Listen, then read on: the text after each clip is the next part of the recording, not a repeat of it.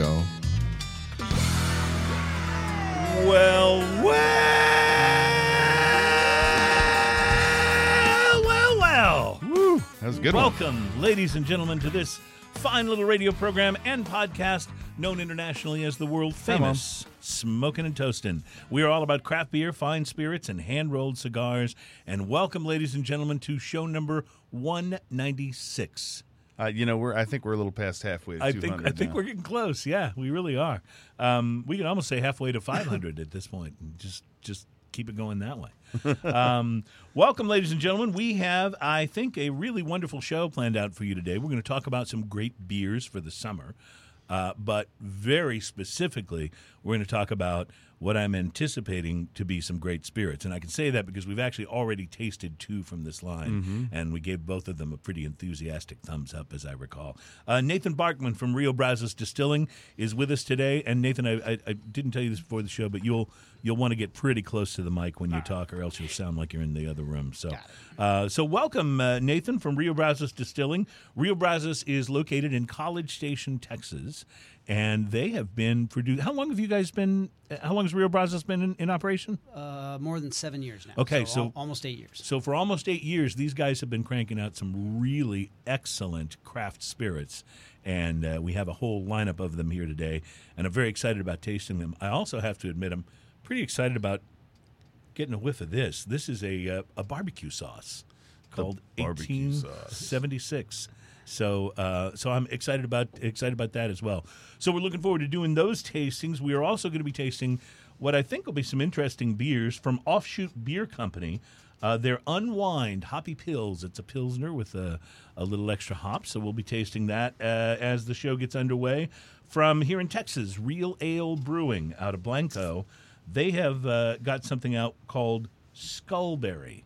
It's I haven't tried that, but I like just about everything from Real. Ale. yeah. Oh, this is a strawberry milkshake IPA. Now, I find this interesting, Interesting. because usually when you go the milkshake route, it's one of the darker beers. Yeah. And so this one, this one's an IPA. So that'll be interesting to try.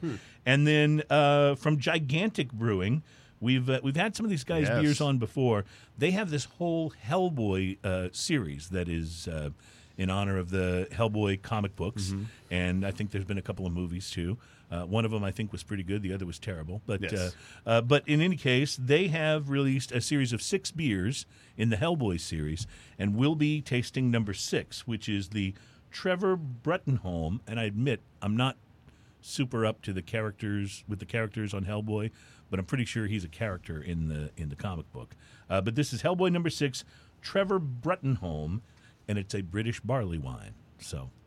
That sounds awesome. I, I see. I, I just love being able to say we're going to taste a barley wine, I love and then watching for the expression on your face. So, uh, so that should be fun. Interesting things going on in the world. Uh, we will talk to you a little bit about how the pandemic is affecting cigar stores. It's really different from store to store and from city to city, but we have a little information on that that we'll be able to share with you. Um, there are. Um, there's a new uh, list uh, out of retail's hottest cigar brands for 2020. It always shifts a little, but what brands are selling the best is basically what that's about. So that's kind of interesting. Seven beers that were made for summer. I mentioned we'd be talking about summer beers. Are And they all going to be shandies?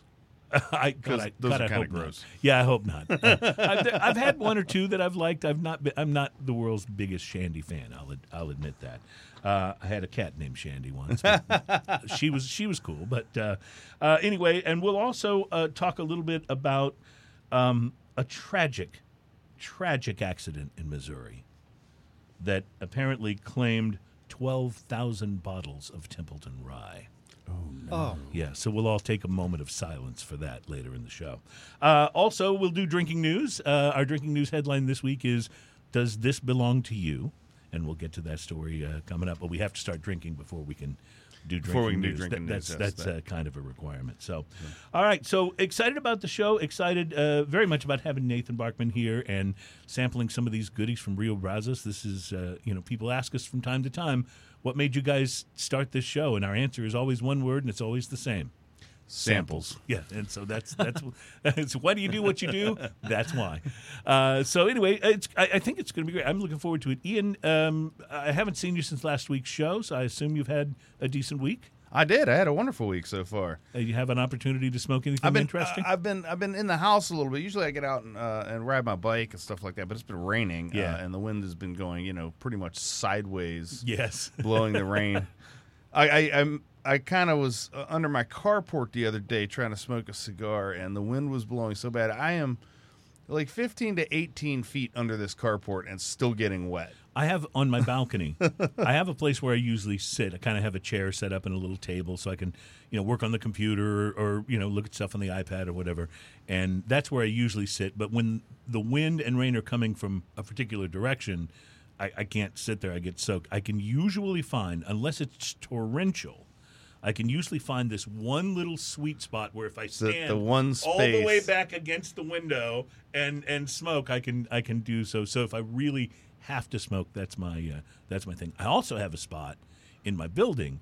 Now when we did the 100th show Right. we did it on the eighth floor balcony at, at my building which is a, Mm-hmm. a bigger balcony and it's got coverage. So that same spot where we did the show there I can often go down there if it's raining and have a cigar if I haven't had a chance to. Well, I bet you're uh, you're you're much of just because of the uh, height and the balcony that you have. I bet you're very much a victim of which way the wind is blowing. Well, absolutely. Although this spot down there, I uh, can almost always find refuge there if I really need it. That's awesome. But a terrible thing happened this week. What's that? I went down, I had my iPad tucked under my arm, I was going to do some reading, had a really great cigar I was planning to smoke, had my lighter, had my punch, I was all ready.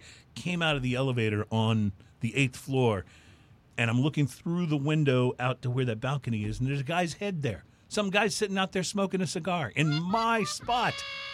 So I'm kind of bummed that someone else has discovered my little secret. There's it, a- it was raining. I couldn't smoke anywhere There's a else. couple little alcoves there, though. Did you just take the next one over? Nah, I, I decided I would wait for him, and then by the time that he was done, the rain had stopped, so I just had a cigar on my own. so. But it, it wasn't the same. I was all prepared, you know. Somebody My- in my mind. uh, yeah, somebody found my spot. So, sir, I don't know if you're listening, but uh, you know, it's on. That's all I have to say. so a couple a couple weird things this week. So usually, you know, uh, when when we have uh, interesting labels and stuff, I show them to the camera and then I describe them because my buddy Josh doesn't ever watch the video. Right, but he- he actually, audio he's version. actually watching the video. Josh now. is watching. Very weird. Wow, I saw that Like Bruce. down uh, is up and up is down. I don't know what's happening anymore. I saw that Bruce Stark was on with us. He he, he said well well to uh, start That's right, the show. right. So, um, so what what'd you smoke this week? What's- So uh, I went by Casa this morning, my usual. Uh, since it's on the way here, great, uh, great shop, and I found uh, Don Pepin Garcia, my father, Vegas Cubanos, Invictus. I'm trying to think if That's lot I've actually smoked Invictus is the size, Vegas Cubanos. Uh, my father, Vegas Cubanos, is what it's referred to. Invictus sounds like like a horror movie title. But they have they have all the yeah they have all the different sizes named. This was a five by fifty uh, cigar, Corojo wrapper, uh, indeterminate origin, Nicaraguan binder and filler. I couldn't find any further information other than that, Mm-hmm. except for this was an older brand that they that they started putting out again. they rejuvenated it. Yeah, or- they- okay. Uh, so um, the appearance on this medium brown, medium firmness, uh, slightly lumpy with some veins, slightly oily feel overall. Um, pretty nice looking cigar, uh, single label, and classy, very classy label. I, I like that. Um, the uh, pre-light sniff on this: earth, hay, grass, a little bit of, and I'm not grass in that. 70s kind of way, but actually like grass outside your house. I have had one cigar that was grass in that way. I don't know if you remember the old Lars Tetens line. oh back- yeah, back I remember you telling me about he, that. He had a cigar called Grass, and uh, you know, it was but it wasn't only, like freshly mown it- grass. It, it was, and it was only tobacco. But for whatever reason, it, if you lit that up, people did not think you were smoking a tobacco cigar. Which in now in today's day and age, they'd be like, "Oh, it looks like a cigar, but it's okay." Yeah, right. Oh, jeez. well, you're talking, uh, you're talking grass in the uh, in the barnyard sense, or yes, the- yes, like right outside your door in your yard. Yeah. you know. Okay, a uh, like smell. the stuff that you mow once in a while. Yeah. Mine's very tall. Once So, in a um, while is the key phrase. right. Mine looks more like a reforestation project. You know? well, that's important. Uh, the, yeah, so uh, the the pre-light sniff on this: earth, hay, grass, tea leaf, and a little bit of citrus Mm-hmm. going on. Um, the pre-light draw on this, he used a clip, had a medium draw. It's a very medium cigar overall, medium firmness, medium Mm-hmm. brown, medium draw. Uh, a little bit of earth, kiss of cedar on the lips. Um, sweet, tangy citrus and grass again. Very much uh, uh, through that. The initial light, fresh mowed grass. I mean, Mm-hmm. right there, right up front.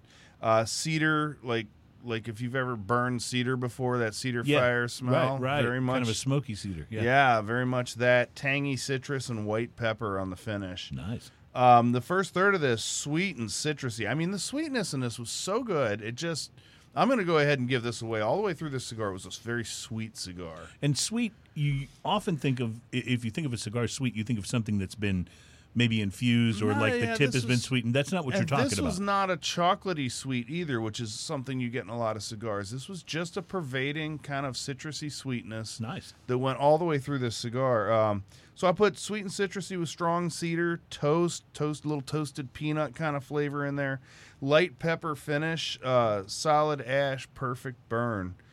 The second third of this, more of that sweet peanut flavor and citrus, uh, lots of that going through there. Big cedar and toast backed by white pepper finish. So it didn't do a whole lot of different stuff, but it was really good at what it was What doing. it did was good. Yeah. Solid ash, perfect burn. The last third of this cigar, tangy citrus and toast persist. Grass and pepper kind of ramped up a little bit. Cedar and sweetness threaded throughout. Solid ash, perfect burn. This is a My Father cigar. Um, I don't know that I've ever been disappointed with any My Father cigar Yep. uh, or anything in that entire line. This was a solid five, 100%. I will buy this again. It costs $7.30. Oh, see, that's Yeah. that's right in my sort of sweet spot for uh, for cigar yeah, prices. this Yeah. just after that one cigar, um, I like the flavor profile so much. This is maybe my next box of cigars. Oh, very nice. Yeah, All right, very that's, good. That's strong. That's very strong. good. How about yourself? Well, I uh, smoked a, a more inexpensive one uh, this week. Sometimes, you know, I'll, I'll come in and talk about a $12, $13 cigar, and I, you, you often wondered like, how many people are going to go and, and, and smoke a cigar that expensive? Some people do, obviously. And when you do, you want to know if, if, if you can expect good things or not. Uh, but I like going the other way sometimes and trying to find one of the one of my favorite things to do is to find a less expensive cigar that I really That's really, really love. good, yeah. yeah, and, and then okay, this becomes a regular part of the humidor. So I decided to try the Room 101 Serie HN. Now, Room 101 is Matt Booth's Mm-hmm. uh, line of cigars. Most of them are in the eight dollar plus uh, uh, price range, uh, and some of them even more than that. But this one is a little less expensive in their line, and um, it, it's a nice looking cigar. Had a light brown wrapper. Um, these were rolled in Honduras. They used a Honduran Criollo. I always feel like I'm making that word up. I still don't know if I'm pronouncing it uh, pr- correctly. Um, uh, Criollo, I'm not helping you on that. Criollo is how the gringos, uh, we gringos would say it.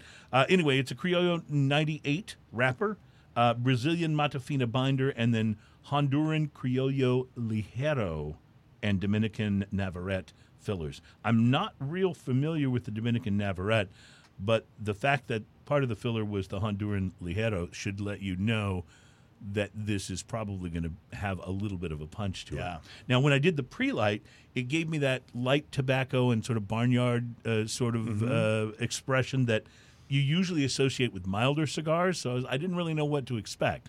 Uh, but uh, there was also a hint of either cinnamon or nutmeg. If it's not real strong, I sometimes have trouble figuring out which of those two I'm, I'm getting.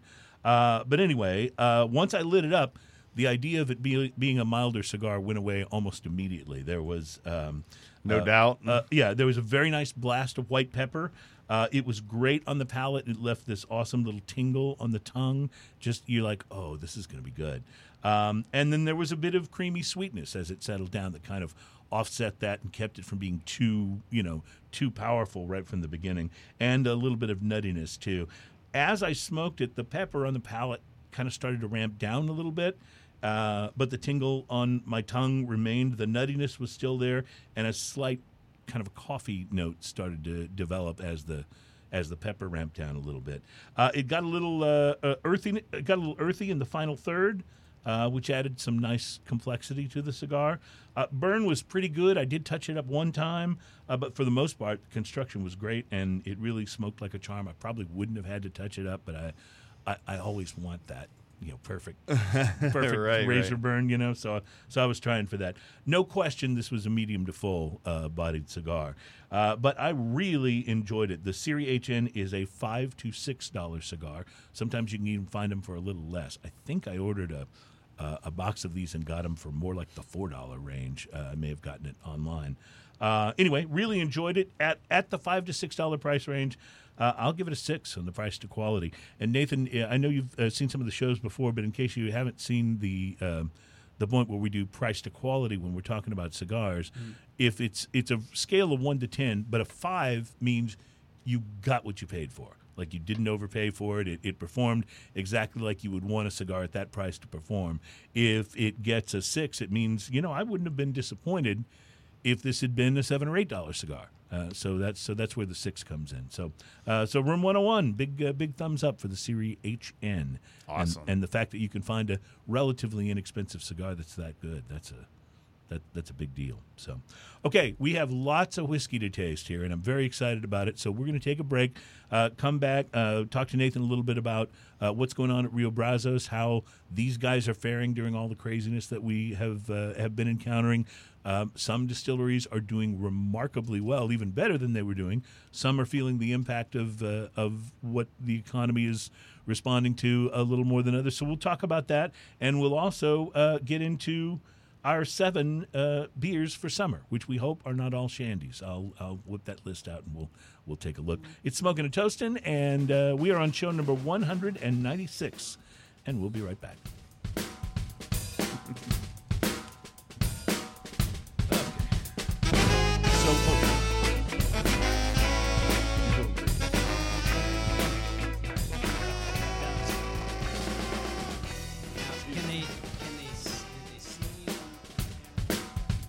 Welcome back. It's Smoking and Toasting. It's show number 196.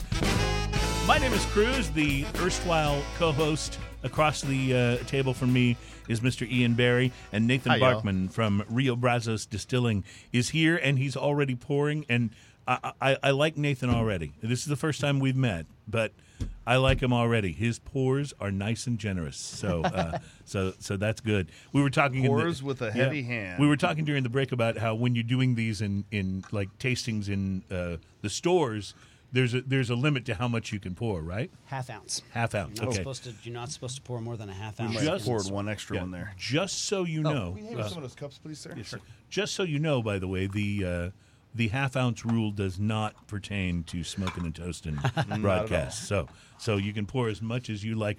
Uh, you poured a clear one uh, for us first. This is was this the first whiskey that you made at Rio Brazos? Yes, sir. Okay, When it's we called Whistle Stop. And it's completely clear. But it- Texas whiskey. But I understand this is not moonshine. This is not a right uh, now, right. So now because it's corn whiskey, it doesn't have to go into a. It never needs to go into wood. It needs to, does not necessarily need to go into a barrel. okay, If it does go into a barrel, it needs to be a paraffin lined barrel or uncharred, so that it does not. Uh, take on characteristics of of what it's Right. in, right? Right. To for the for the most part. Uh, Now, um, our College Station can. Mm-hmm. Uh, that that's that's a corn whiskey as well. So so the difference then between the Whistle Stop and the College Station, which I guess is what we'll taste next, is in how they're aged. Is that right? Exactly. It's, One- it's the same mash bill. Right. Okay. One goes into a previously charred, uh, used. It's a, a used uh, barrel. So this is uh, one of the 30 gallon small uh, number three char barrels that we have that we previously used to make the bourbon. Mm-hmm. We'll put essentially the same juice into into a uh, a, a used Into a used bourbon barrel, right? and because it's a small barrel and uh, after two years it's still got a lot of the, the, the, the goodies left into it you Right, know, the, right. the char um, th- that makes those some of the some of the bourbon flavors that have soaked into the wood. exactly And, now and then they'll transfer some of that, that cinnamon and nutmeg and all those deep bourbon uh, you know esters Mm-hmm. not as much Right. but the caramel and the vanilla it picks up a lot of that and obviously And that's where the, the coloring, color. yeah, comes the, from. the tan exactly. yes Well, uh, Ian, I'm going to tell you, this smells like whiskey. It does. On the nose, it is very much a uh, a sort of a straight whiskey it type, acts- type of vibe. I'm supposed to tell you before you 90 proof 90 proof. So, okay. Yeah, that's why I always get in trouble for Good that. to know. 90 proof. And, and look at this pour. So, okay. All right. So, uh, so Ian, you uh, have you tasted already? I did, What, what, I what are your thoughts on this? Uh, so initially, on the nose, you can taste that, or you can smell that corn whiskey. It Mm-hmm. doesn't have a whole lot of things going on on the nose. It's not. It's right. Like I said, it smells like whiskey. Yeah, it Yeah. smells like whiskey. It's not. It's you know you you don't get a whole bunch of notes of a bunch of things. Uh, flavor wise, I I don't know what I was expecting. I guess anytime I've had a whiskey that's clear or something like a whiskey that's clear, it's been very harsh. Mm-hmm. This is not very harsh. This is actually uh, clean and tasty and very very corn whiskey flavor. Like there is no doubt. It it strikes me this is going to. I, I, I don't mean this in any way to be um, to be negative. I actually really like this about it. It kind of strikes me as sort of like a corn whiskey version of what a clear spirit like a vodka would be, where you get that sort of really single, singular sort of uh, taste, and you get there's not like a lot of other things sort of crowding in. You just No, get that very- real straightforward taste. But it's but unlike like you said, so many clears that are harsh. This is not at all. It's very easy. No, it has a very, very present whiskey hug that comes in after Yep. after the finish. Um, it's not while you're drinking; it's after, and and you let it settle for a moment. Um, but it is very like what the word you used was singular. It's a very singular flavor. It's very sweet corn, and it's delicious. and it's good. Yes, Yeah. it is. It is good. It's uh, it's it's kind of a one trick pony that does that one trick really well. There, Mm-hmm. interesting. Thank you.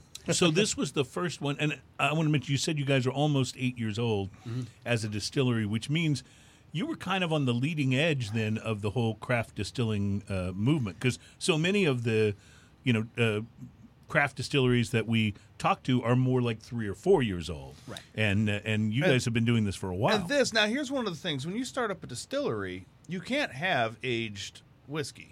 Right, unless you're mixing other people's because you just juice. Right. started the distillery. If you're blending other people's juice, you, so you can have some it- age. But yeah, it can't- so this is there's no age on this, right? Uh, no. this is just straight into there's no and the reason it comes out so clear. I mean, it is just It's vodka like crystal clear, clear, Comes Yep. right off the parrot of a Like- pot still. like water clear, Mm-hmm. um, and no aging whatsoever. It's still delicious. I think this would also be a great mixer. It's it's wonderful just by itself, but if you think about this and you know some of your typical um, uh, whiskey oriented cocktails, this this could be a great one for that. It's I, it's funny because I keep expecting all these different flavors because I'm drinking whiskey, but I'm not getting any of the any of the things that I expect. So it's kind of messing with my head just a little bit. It, it, it almost entirely missing the esters Yeah. that Right. are I mean, there's no in in the barrel. yeah, Right. there's no dryness from the oak of the barrel. There's no smokiness from the char. There's no vanilla. It's just but And it's good. a It's- lot of times when people go for a moonshine or uh, a clear whiskey spirit, they are looking for that purity. But this one is so much easier to drink you- than a moonshine Have or, or you a lot used of the this to mix? Yeah. So when you make a whiskey drink out of it, when you make a Manhattan out of it, it still brings a lot of that corn, That a corn- lot Mhm. of corn corn, sweetness, corn right, bread, yeah. corn sweetness. Um, but when you make a, a Cosmo, you, or any of that, you know, like a, a, a, a smash or any Mhm. of those types, the minute you put fruit juice in it, lime, any kind of acid, it pretty much cuts straight through it, and it Hmm. becomes a full-bodied, very round, mouth-filling vodka. So- Interesting. Interesting. Yeah. so there are quite a few, uh, especially local bars around College Station, that are using this as their uh, as their vodka uh, in a lot of these, uh, you know, That's so interesting. signature Yeah, cocktails. So Right. this, the dis, what is what is exactly then something like this? What is exactly the distinction between this and vodka? Is it just the corn and barley, or is it? It's the it's the oil because because it comes off the still at such a low, much lower vo- uh, uh, proof. Uh, in order to be vodka, it needs to come off the still at neutral at neutral, so at ninety five percent, and it can't you on a on a pot still under normal atmospheric conditions, you can't distill much higher than ninety five Right. percent off the off the uh, Right. off the still. Um, with this, it's uh, you know uh, six. Uh, it com- it can come off the st- off the still at 170 proof. Wow. Um, so that's much lower, Yeah. or 160 proof actually. I'm sorry, it can come off the still at 160 proof. Um, so you know, uh, coming off at at 80 percent uh, is is is a much lower uh, alcohol coming off the still. So it's it's bringing over a lot of oils. That's And that's where your flavors come from. yeah, and these are um, these are yeah, e- e- exactly. Corn oil, uh, barley oil. Yeah, the corn flavor is the predominant It's very thing present. that you're getting, Yeah. and be, and because it's not aged in you know oak barrels or bourbon barrels uh, like the like the next one is, it's it's not picking up any of those flavors, so you're getting just the pure corn and oil uh, sort of vibe from it that that gives it a really it. The word that comes to my mind is pure. You know, So- it has a very pure uh, That's, flavor that, to that it. sweetness that a lot of people use the term sweet, Right. sweetness. They feel like they feel like I must have added sugar. There's no sugar in, in anything that we've made Right. ever. There's no additives at all. Uh, when those oils coat your tongue, it fools you into Right. believing that there's There's a sweetness. sweet- Makes your Sweetness, right. palate sense of sweetness, but yeah. it's really just the corn. Exactly. Yeah. This is funny because the more little sips I take of it, the more I actually like it. Like, Yes. And I liked it to begin with, but it, it just, it's kind of getting a little better on my palate. Yes. Um, so for anyone out there that's that's confused by this, because uh, we have some we have some people on here that that don't know a whole lot about the distilling uh, process, but um, if you distill vodka, vodka better vodka is distilled. They, you know, it always says distilled three times, distilled nineteen times, whatever it is. You're basically getting rid of all of those impurities to create the purest alcohol that you can, and Which that's what we kind of- call your high-end vodkas Right, which is less flavor, quite frankly. which is much yeah. less flavor, Right. and that's why it's such a neutral spirit. This, um, the distinction being uh, by leaving in a lot of those, Mm-hmm. you end up with something that's kind of like vodka but has flavor. Right. And Very so, much. in other And words, mouthfeel. you can use this instead of vodka in a lot of drinks and get Right.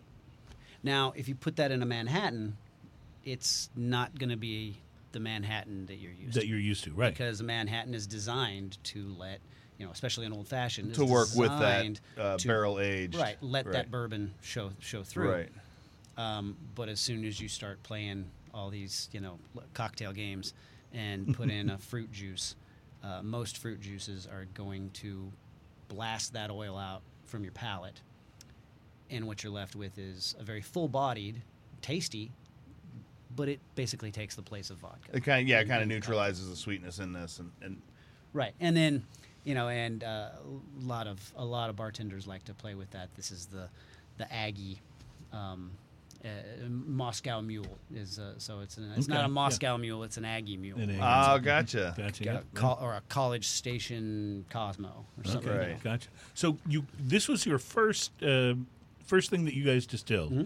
How long was it the only one before you came with the second? Uh, about a year. Really? About so a full so for year. a full year, this was This- your product. Right. Yeah. That's and awesome. It was uh, it was a hard sell because nobody Yeah. had ever seen it before. Everybody's like, Everybody- "What is this? Is this everybody had heard of Yeah. moonshine, and I had to correct everybody. It's not a moonshine. Moonshine doesn't have a n- definition under federal law, so you could put anything in a bottle and call, Call it it moonshine. moonshine, Right. right? Which you know, when it started off, it was hip and trendy, and you got a lot of moonshines that were really good.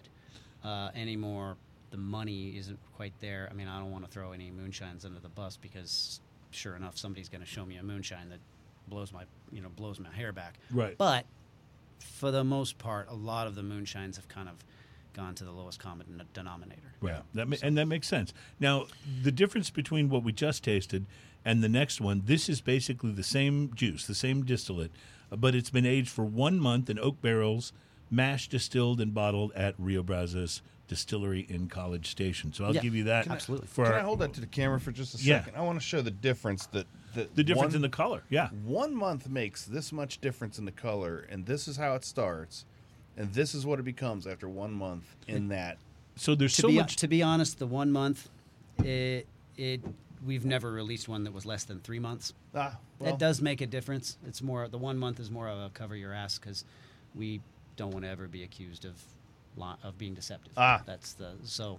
Uh, it- Somewhere Wade Woodard just put a good check mark beside their name. Right. right? Because he's Mr. Transparency. Um, but yeah, you know, you're absolutely right. Uh, it's it's great. It's great to know that if it says one month, that's the absolute minimum that it was uh, that it was aged. And you know, there's so much talk uh, about aging when it comes to whiskey. It is really interesting. It's going to be interesting to compare side by side what this juice right out of the of the still versus one to three months worth of aging, uh, what the difference is going to be. And so he's going to pour that real quick.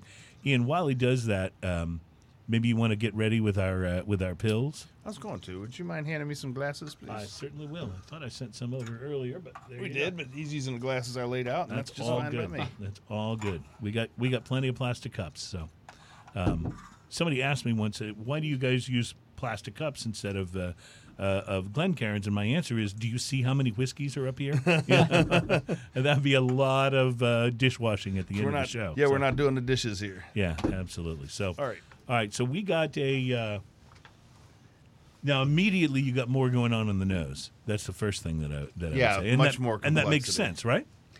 Yeah. So was this actually your second uh, uh, release, or did this come later? No, actually, the boxcar was technically our, our second. Oh, the boxcar. That's okay. We'll get to that because Oh, we've had that on the show. That's good and- stuff. Yeah, And I drank all of it. Uh, I think a bottle's in the way of uh, of something. There you go. Uh, well, I love this on the nose. It's got it's got certainly more going on. Like you were saying, there wasn't as much going on on the nose uh, on on the very first one, but uh, this is this is showing you a little more on the nose, and now you've already taken a sip. So, talk to me, Goose. I have. This uh, that corn flavor is still very present. It has very very similar profile in that uh, right up on the very very front of the palate, but everything afterwards changes. Well, yeah, the finish is The is vanilla, remarkably there's a different. little yes. bit of a almost a caramely kind of thing Mm-hmm. going on in there. There's a nose wise, you can pick up that uh, the oak of the barrel. Mm-hmm. But it's definitely there on the finish. You get, like you said, that vanilla and that. Uh, It's it's interesting how much different the finish is. The finish has a lot more flavor than the previous um, than the previous whiskey, but also the whiskey hug is a lot less. There's a lot less heat overall in this. Mhm, I what's agree. the uh, what's the difference in the uh, alcohol content? Oh, on this? uh, this is just like th- this is 90 proof. oh, 90 proof the same, and it's so so we're apples to apples here on that, and it's amazing how much. The flavoring masks the heat of the whiskey on Right, that. right, Absolutely right. amazing. It does have a little whiskey hug, but it's not bit. quite as uh, not quite as intense as the first one was. The, Yes. Here again, I, th- I- I believe that that has a lot to do with the, the, the amount of oil. There's Yeah. a lot. We it's a very oily um, whiskey. We make no attempt to filter any of our products.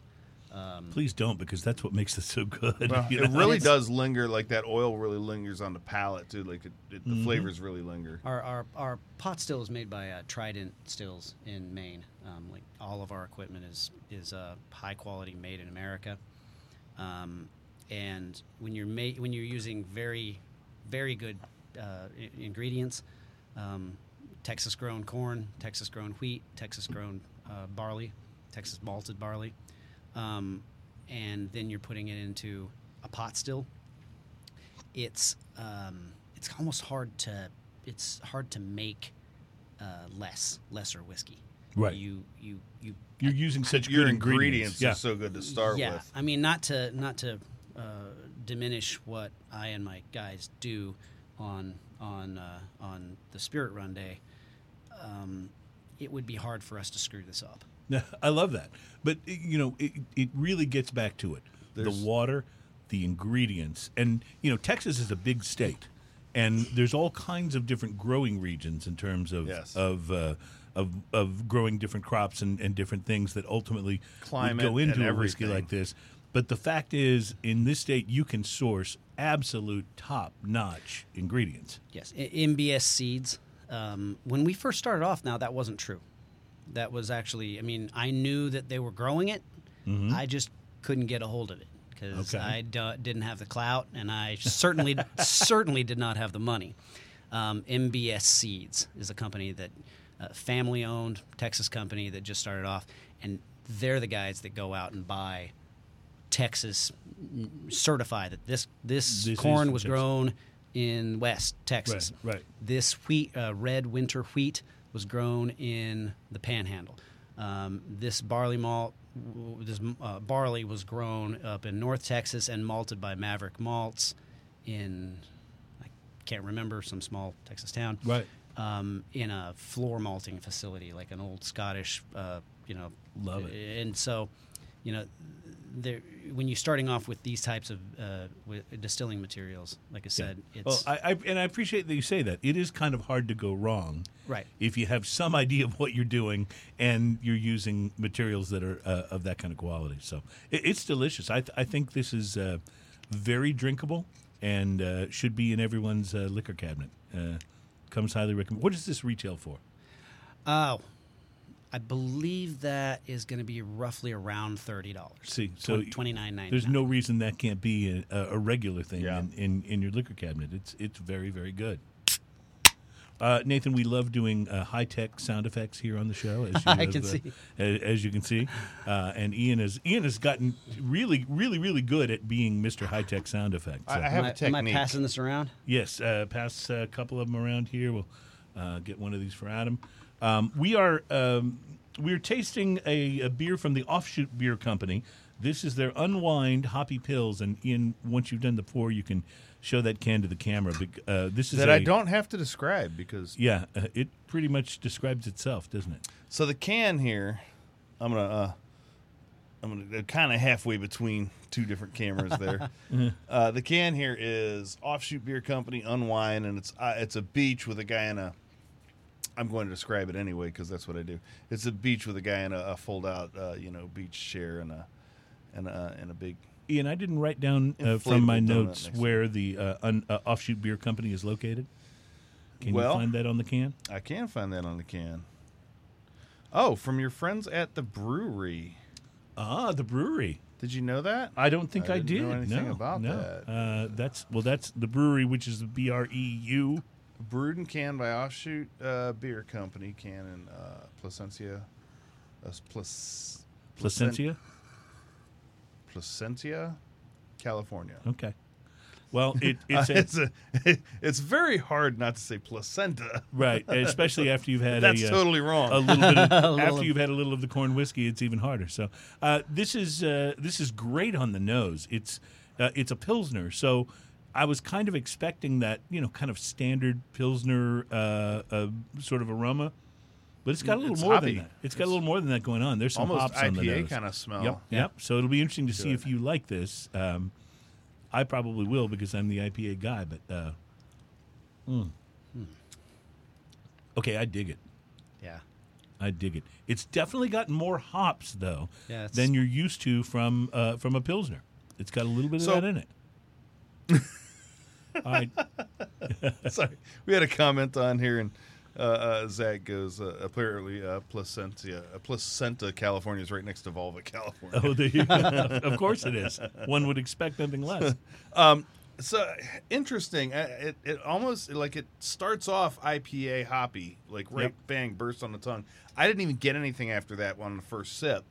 Um, of course, I have the influence of the whiskey on my tongue as well, but Mm-hmm. um, I didn't get anything after that. The second sip, though, you can start tasting that barley influence on some- the uh, on a background. So the first sip, I wasn't impressed. Second sip, I'm kind of liking a little more. Yeah, I was going to say it's less hoppy on the second sip too, Mm-hmm. because you do Yeah, I think I had a little hop shock you- coming from the you whiskey do get there. a, just a little bit of hop shock on on that first one, especially if you're expecting more of a typical kind of a pilsner taste. I really like this, and and I think it's a I think it's a, a great thing for them to experiment with trying to do something really different with pilsner because there's let's face it, so many pilsners have that same sort of common taste and maybe a tiny bit of difference. This is much different, I think, than most other pilsners. yeah, once once the hop shock is worn off, I actually get a lot more on the nose now. What's the ABV on this? Five point seven. So, So that's it's- reasonably high for a pilsner. Yeah, Usually they're higher the than you'd expect. Usually they're in the 4 to five range, four and a half to five. So, um, this is yeah. I like it. I could drink this. I, I like it. I like it a lot. I And bet. I bet uh, this on a hot day out of a keg is pretty amazing. This and uh, I think Stone makes a uh, a, a a lager or pilsner. It's the Thunder something. Uh, that we've had it on the show before. Yes, and it's a Thunder hop, IPA, Yeah, yeah. but it's not an IPA. It's a it's a uh, it's a an actual uh, lager, and it's um, Oh, okay. It's a tr- they call it like a tropical lager. I oh, think. that's right. That's And- right. yeah, because I, and- remember it's the white box. and that man, I, I buy that anytime anytime I see it. I like this is interesting. though. It's very citrusy right up front. Yes, like, it is. Like very lime citrusy right up front. So does it meet your expectation based on what the can looks like? Does this Yes. seem no, I, like I a, a think it's- beachside, I think it's quite good. sort How are of- you feeling about this one? It, yeah, this is uh, definitely a long. I think that I Lawn- think getting- lawnmower? get- getting Yeah. getting done with the you know Yeah, the, for sure. You've just done, you've just mowed that lawn. You've you've gone ahead and, and uh, confounded the deforestation uh, uh, engineers project at that is Eddie my yard. Eddie uh, yard, and you've done the lawn, and now you're sitting back for something cold, and this is perfect. this is one of those where you, you start drinking it and then you keep drinking Keep it 'cause drinking you- it. yeah, it's it's kind of like that. I, I, I kind of and it's one of those where the more I drink it, the more I like it too. So it's definitely. that's kind of a good Mm-hmm. which is definitely preferable to it going the other way. I've had a few of those.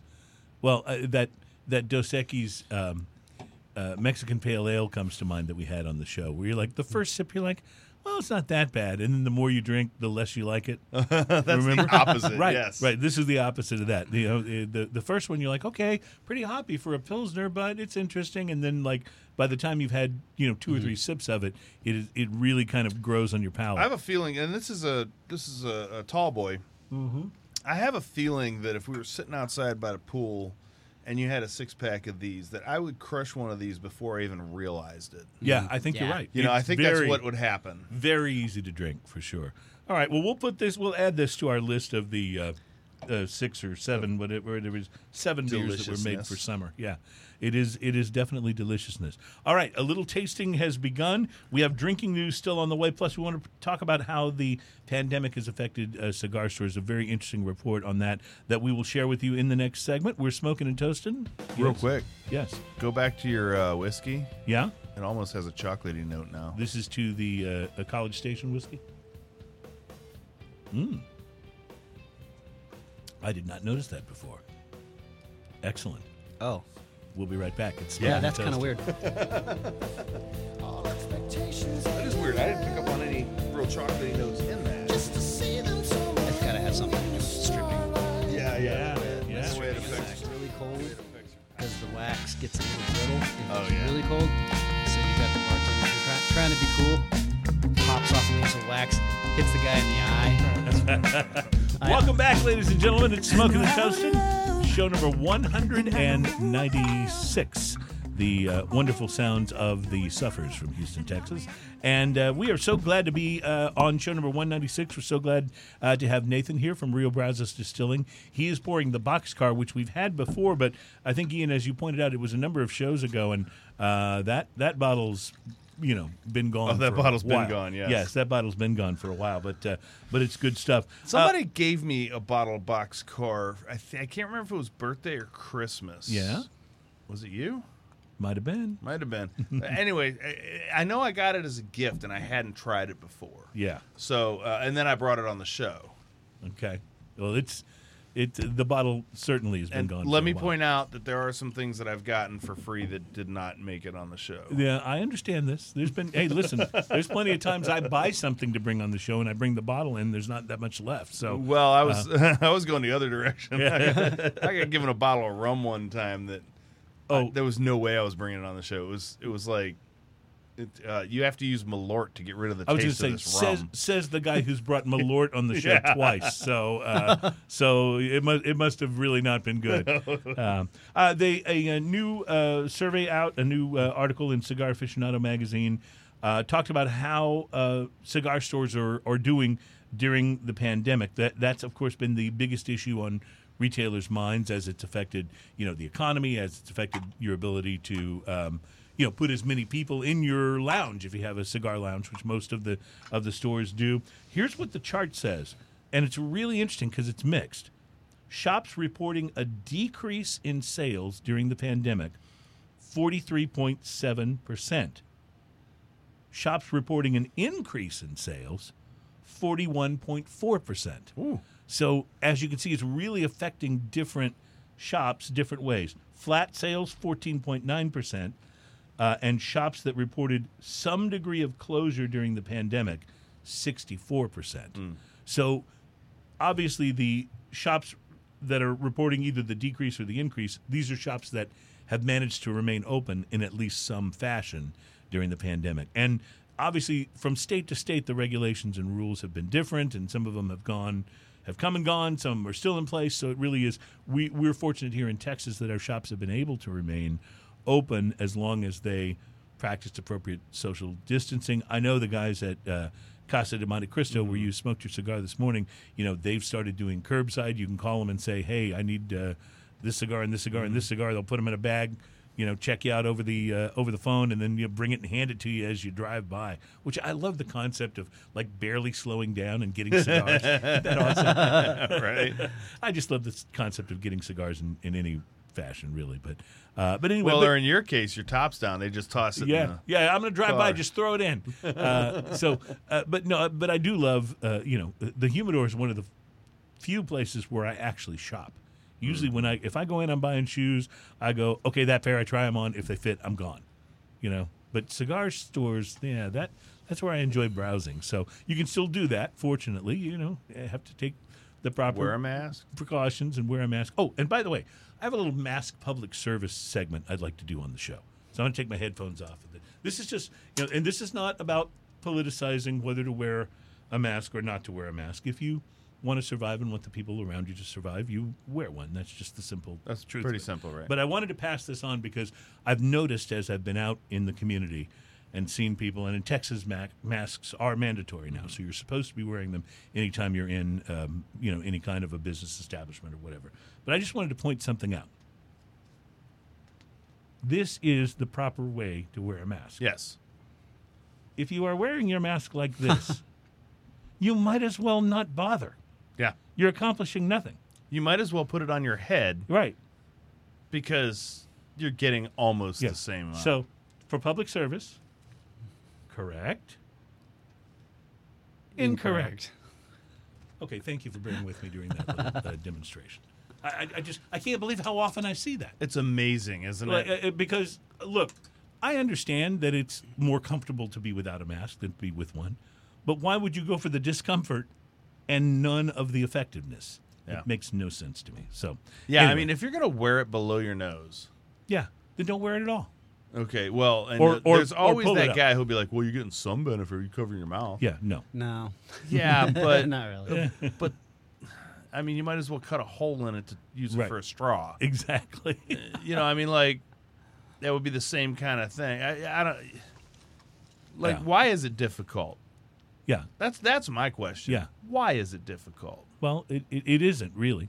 And how many people have medical conditions that prevent them from wearing a mask? Let me see your Yeah, doctor's note. Probably not. Show me a doctor's note. You're A- fine. And you know Carry what? It, you. really ruins it for the people that do have issues like that. That's right. Absolutely, it does. know? Absolutely, it does. So, all right, on to the whiskey. Uh, this is Boxcar. So we've had this one on the show before. Yes. Mm-hmm. You've uh, put away a bottle of this at home.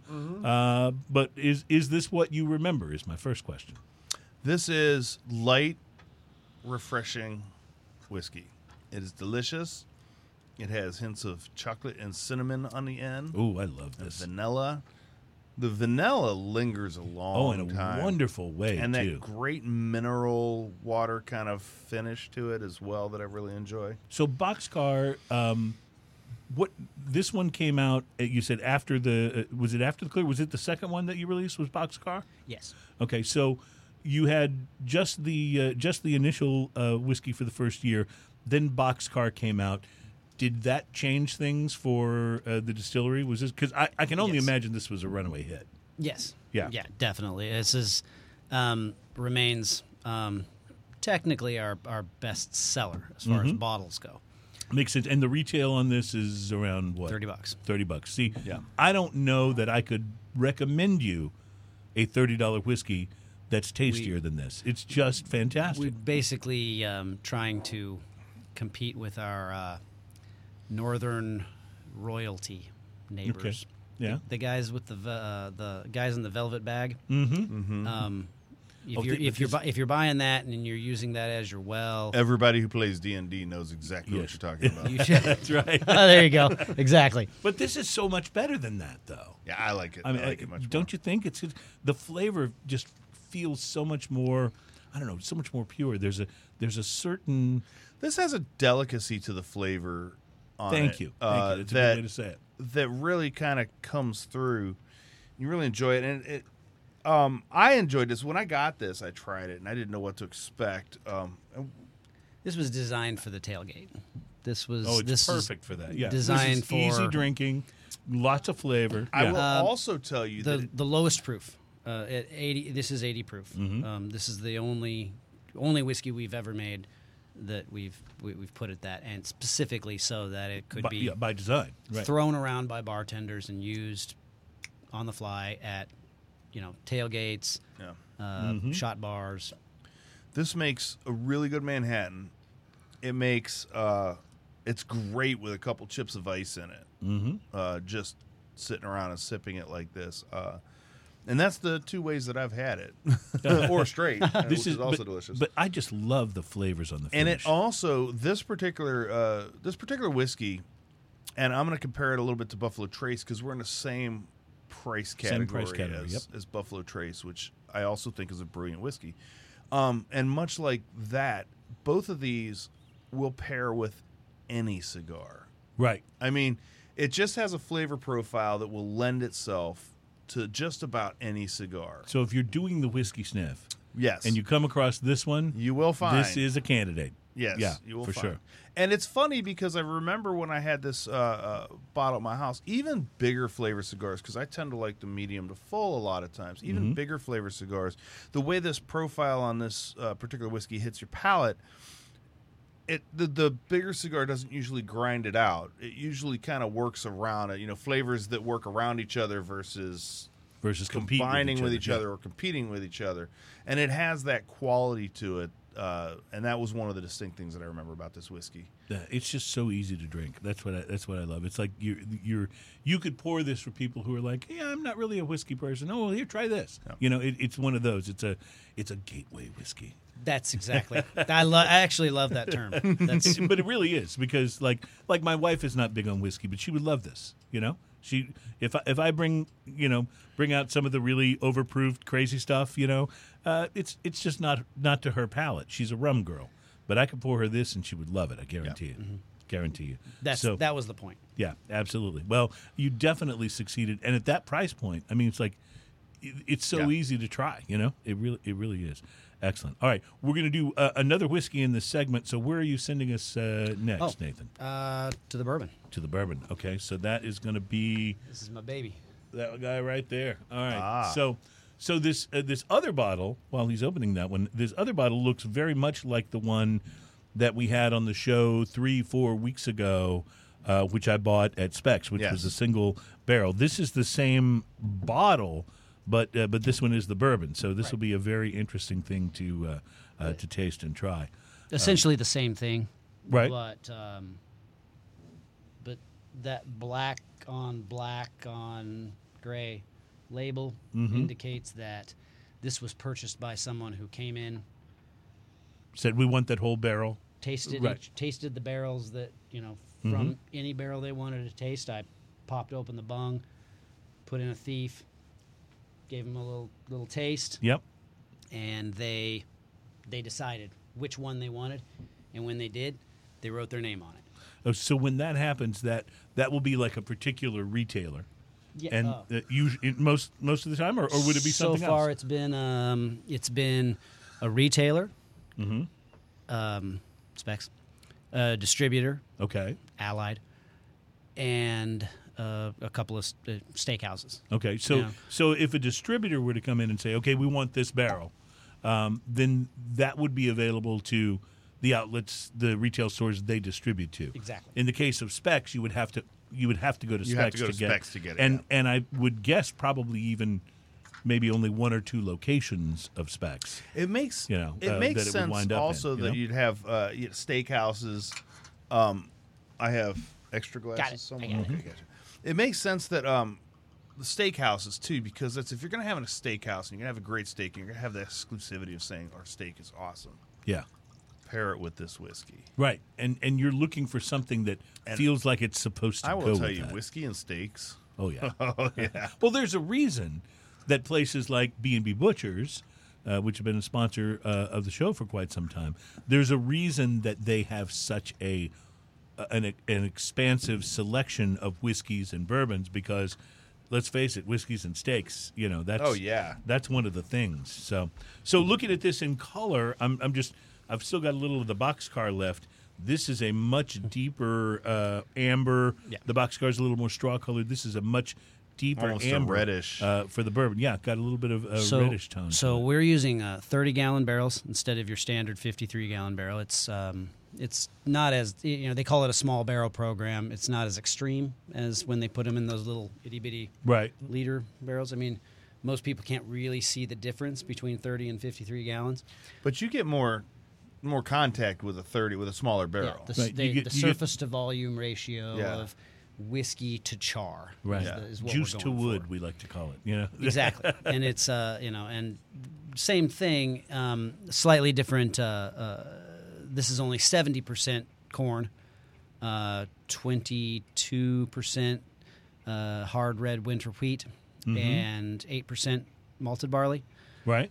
Um which gives it a little bit of a there's a, there's a slight difference in the flavor but uh, I've stopped describing it because no one no one agrees with me. oh really okay Yeah, I, it's I, but but uh, uh, this is kind of our this is our baby. So I noticed that there's writing on the label of the bottle. You've got batch 17 on here, and you've Yep. got the uh, uh, 1.5 year aging. You got the Mm-hmm. 45% alcohol by volume.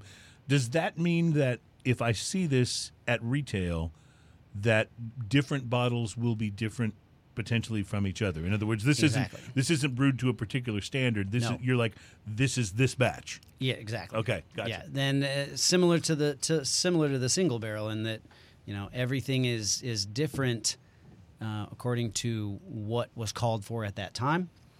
But the person who wrote on that took a proof, Right. put it in the hydrometer, put it in a put uh, actually put the whiskey in the cylinder, took a hydrometer reading, and that person that signed it, I think in this case, yeah, that's going to be my wife. okay. Um, Honey, the- would you sign the- these bottles Is for the me? exactly is the person responsible so- for?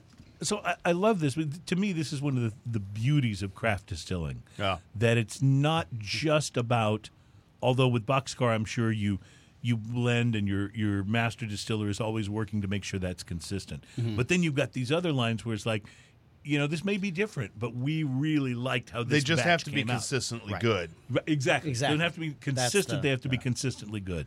I, I find that exciting. I know a lot of people tend to buy the same flavors over and over again, whether it's beer or whether it's whiskey or whether it's uh, you- whatever it is you're drinking. You know, like some people drink nothing but Dr. Pepper um, or whatever. I personally love the diversity. I love to be able to go, this one's a little different from that one or try different things because I'm not always in the mood for that one thing. You gave away your Texasness there, by the way, by using Dr. Pepper as your reference. Right. that is such a Texas. well, for a lot of I mean, you people, can find it's it. Coke you or can find it everywhere, but Texas, or it, Dr. Pepper Coke or rules. whatever. Yeah, I mean for but a lot of people do that. I mean, a lot of people do that with beers. You know, they, they Mm-hmm. pick their uh, their uh, big box beers and they go, okay, this is all I ever drink.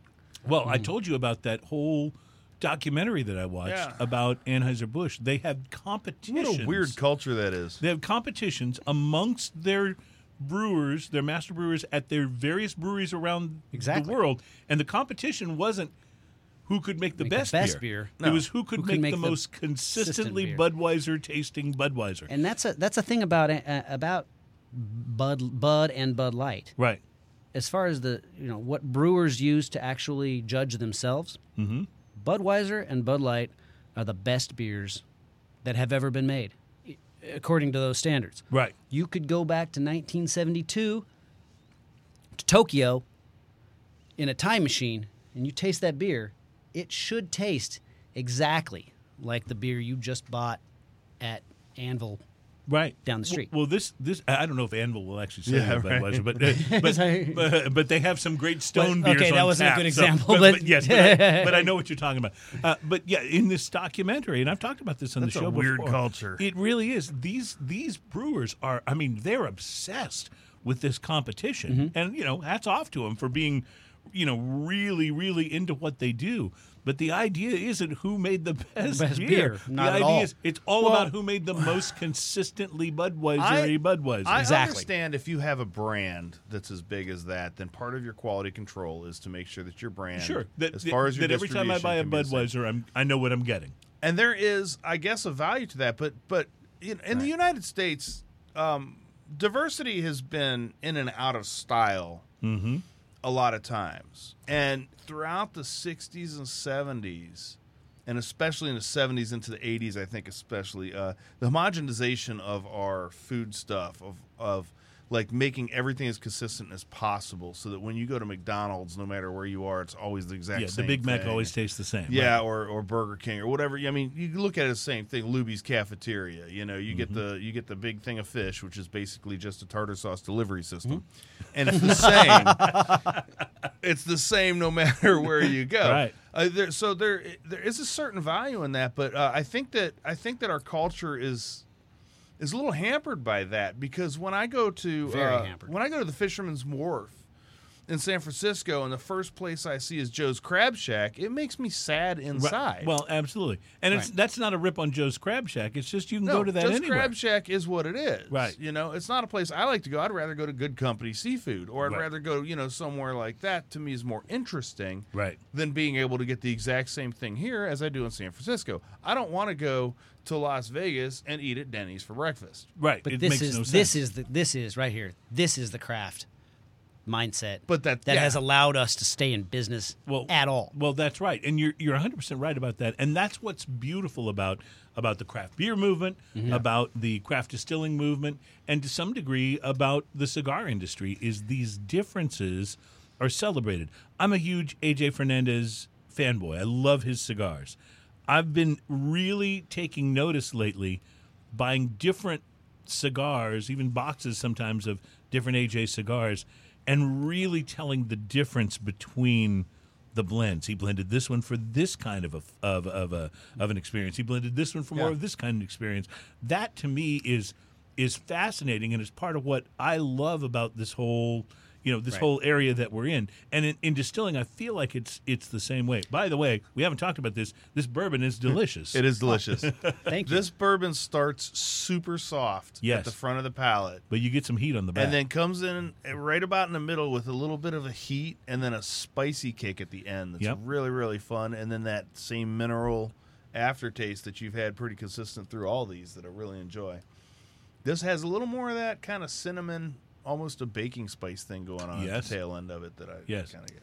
and a nice little uh, it's subtle but a nice little whiskey hug that comes back to you Yeah. after after the finish which is Uh, great here again, I'm supposed to say before I pour everything, 90 proof. okay Because gotcha we we do at the tasting room. We'll have these uh, younger younger guys that'll come in and do that thing where they you look at each other, you look at your whiskey, you tap it on the bar, and you throw it Yes. back as fast as you can down your throat to make sure you don't taste it. right 'Cause- Th- that's yeah, that's the whole point of that by the By way. the way, that's the harshest way to drink whiskey. it totally is And it, every time it happens in front of me, I'm just like, and that was 45% alcohol. Oh, don't forget it. Well, it's it's interesting, and we talk about this all the time when we do uh, shows on tequila. We always say, you know, no salt or lime will be harmed during our tequila Yes, shows that's true. because because if, if you have to throw it back fast, I'm not in, I'm not interested. yeah, Yeah, not that's that's, the not point. tequila I want. right. That's not the tequila I'm looking for, and uh, these are not the tequilas. Well, it's funny. I, I have some friends that live around the corner, and, and we get together and we play Cards Against Humanity or whatever. We do this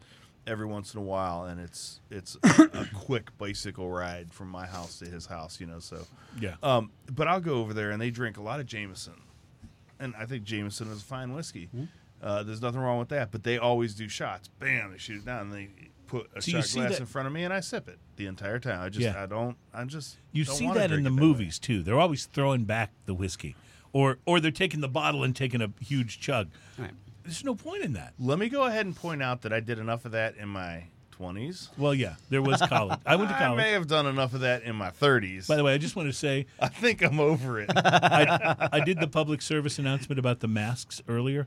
Now I have a second public service announcement. Since you brought up uh, brought up uh, Cards Against Humanity, ladies and gentlemen, never play Cards Against Humanity with your parents. Not a good idea. Okay. I could see that being Oh. very bad. Uh, awkward. That's more awkward than the whiskey hug. Is what that is.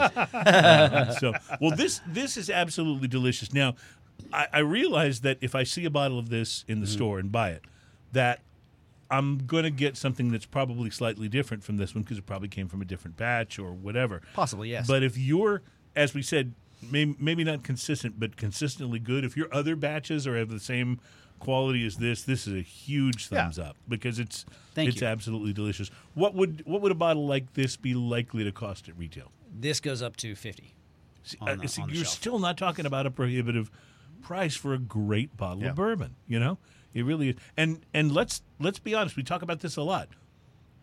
As the spirits go, you're very often paying a lot more for a real quality whiskey than you are for a real quality rum or tequila or gin. Right. Well, that's that's the that's the that's the really that's the the, the issue with collecting whiskey. Yeah, I, guess- I, I It guess is- right. But but this, I think, the quality is is much higher than what I would be expecting from a fifty dollar Yeah. bottle, and that's I mean that I think that's fantastic. That that's the idea. Is we got to the point where we could actually put it out. We've got some barrels now. Um, we want to we want to make it available During to people. during pandemic time, have you noticed a change in your business? Has it been? I know people are drinking more, but does that, but d- how is how has it affected you guys? Um, and I know this isn't universal across the board. Sure. but I think it's different for everybody. By the way, we're very um, we're we're we benefit a lot from the craft uh, cocktail bars, a lot of which are 51, lot of which are- fifty-one percent, Right. which have been shut down, Right. um, uh, with prejudice.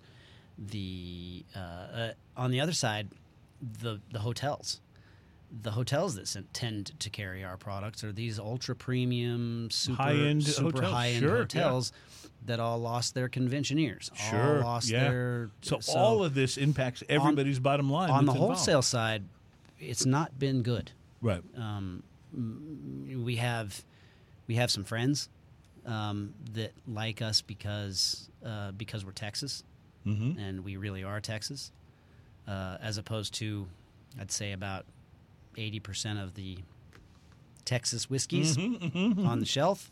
We are we are owned and operated in College Station, Texas. You're owned and operated. You're using Texas grown uh, ingredients. my wife and I own this company 100% and you know our two kids That's that's awesome. that's the that's that's who owns this um that's you- not tr- very few oh you count them on one hand Right. uh you know and we owe a huge debt to men like uh you know Dan Garrison Mm-hmm. Tito Beveridge We Chip love those Tate, guys. um, these guys, uh, uh, Mark Schilling, these guys uh, paved the way. We could not have done any of the what we're, we're we're getting away with now. We could not have done that without guys like that. I'm missing. I could be dropping names all day. Sure, sure. But Uh, we understand what you're saying, though. They these are guys that kind of paved the paved the, way, f- not for only Texas not only for little guys like me, but also for um, you know the pretenders as right, well. Right. So I get it. I get it. I totally do. But you know what's what's awesome to me is that what I sense from you as you're talking about this and describing what Mm-hmm. you're doing is I sense it it's it is a business. Of course it is. And Mm-hmm. and you want to if you have a business, you want to make money. There's no shame in that. But what I love is also sensing the passion that you have for Yeah. what you're doing. To me, that's what that you know you're going to make good business decisions because that's what you need to do. But the passion is what's going to drive something tasting like this, in in my opinion. So you know, the the bourbon really started in, in Alaska. We I uh, I went to Alaska to get a job as a, a political reporter. oh, I was covering um, I was covering in Texas. I was covering uh, at the Marshall News Messenger, at uh, Dallas Morning News.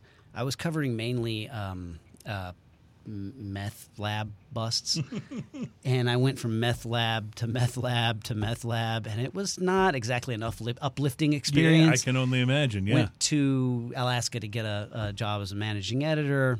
Uh, my girlfriend, then she's my wife now, moved up there uh, to to be with me, and our the woodshed that we were renting at the time burned down with everything we owned in it. oh my gosh. We went to we uh, we got uh, kind of homeless. We lived in the attic, third story attic of a guy, old Vietnam vet. Had uh, there was a reason he was living out on, in Bush, Alaska, out on on the tundra, Of course there was. but we still don't know what that reason was. he uh, he had built a Victorian style cottage on stilts on the tundra, and he t- he was the guy who taught me how to drift net for salmon, and how to fix my snowmobile, and how to what a fascinating story. to use a 55 gallon drum and a copper coil and a soldering iron to turn uh, cornmeal and flour into whiskey. wow. What Now, of course, great story. Uh, to make sure everybody understands, I never actually helped him do this of course. because that would have That would be illegal. be exactly. Yes, of course. Um, yeah, yeah.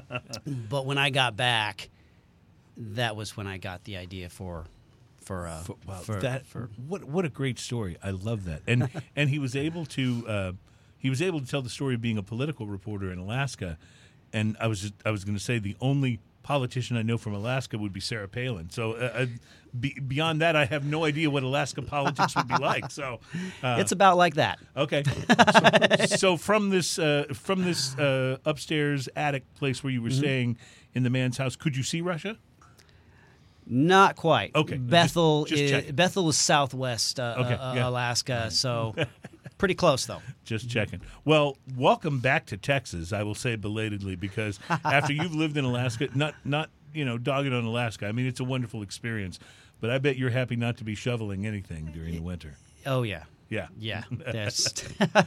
Well, uh, just just to bring it back to the bourbon, this is wonderful. This is a Yeah. really you just sense the craft and the, and the you know the passion that went into this, and the flavors just marry so well. Um, that's wonderful. Uh, this is you know we we often talk about how smoking and toasting directly impacts sales, and uh, here's an example because I will be buying some of this. Yes. This is this is just absolutely fantastic. Uh, all right, let's take a break. We have some more beers to taste. We have drinking news coming up. It's it's definitely time for that, and uh, I am looking forward to uh, getting now into some of the uh, single barrel stuff. And then what is this back here? You've got a, a bottle down behind here called Chimney Hill. What is Chimney Hill? um. So essentially, what we're doing is we're once it becomes straight, i.e., two years in a first use charred oak barrel. Right. In this case, two first use charred oak barrels. Okay. Then we take it, and I we we last year we purchased a bunch of uh, Sauternes casks from a broker that takes the brings them straight over from France. Um, as soon as they are d- emptied, So I'm, I'm going we to take show my ignorance here. W- Sauternes is what? Sauternes is a type of wine Okay. that depends on most uh, a good portion of the fermentation actually happening in the grape. It's called a late harvest. A late harvest. So these must be very interesting barrels then. Yeah, they're well. Yeah, the the.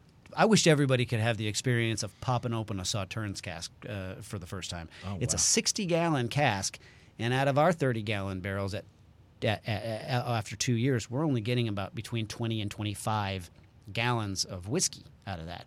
We put, you know, 23, 24 gallons of whiskey into a sixty gallon hogshead, uh, a sixty Right. gallon uh, you know wine cask that's already got a little bit of Sauternes Sauternes wine sloshing around in the bottom Oh, of it. Oh, awesome.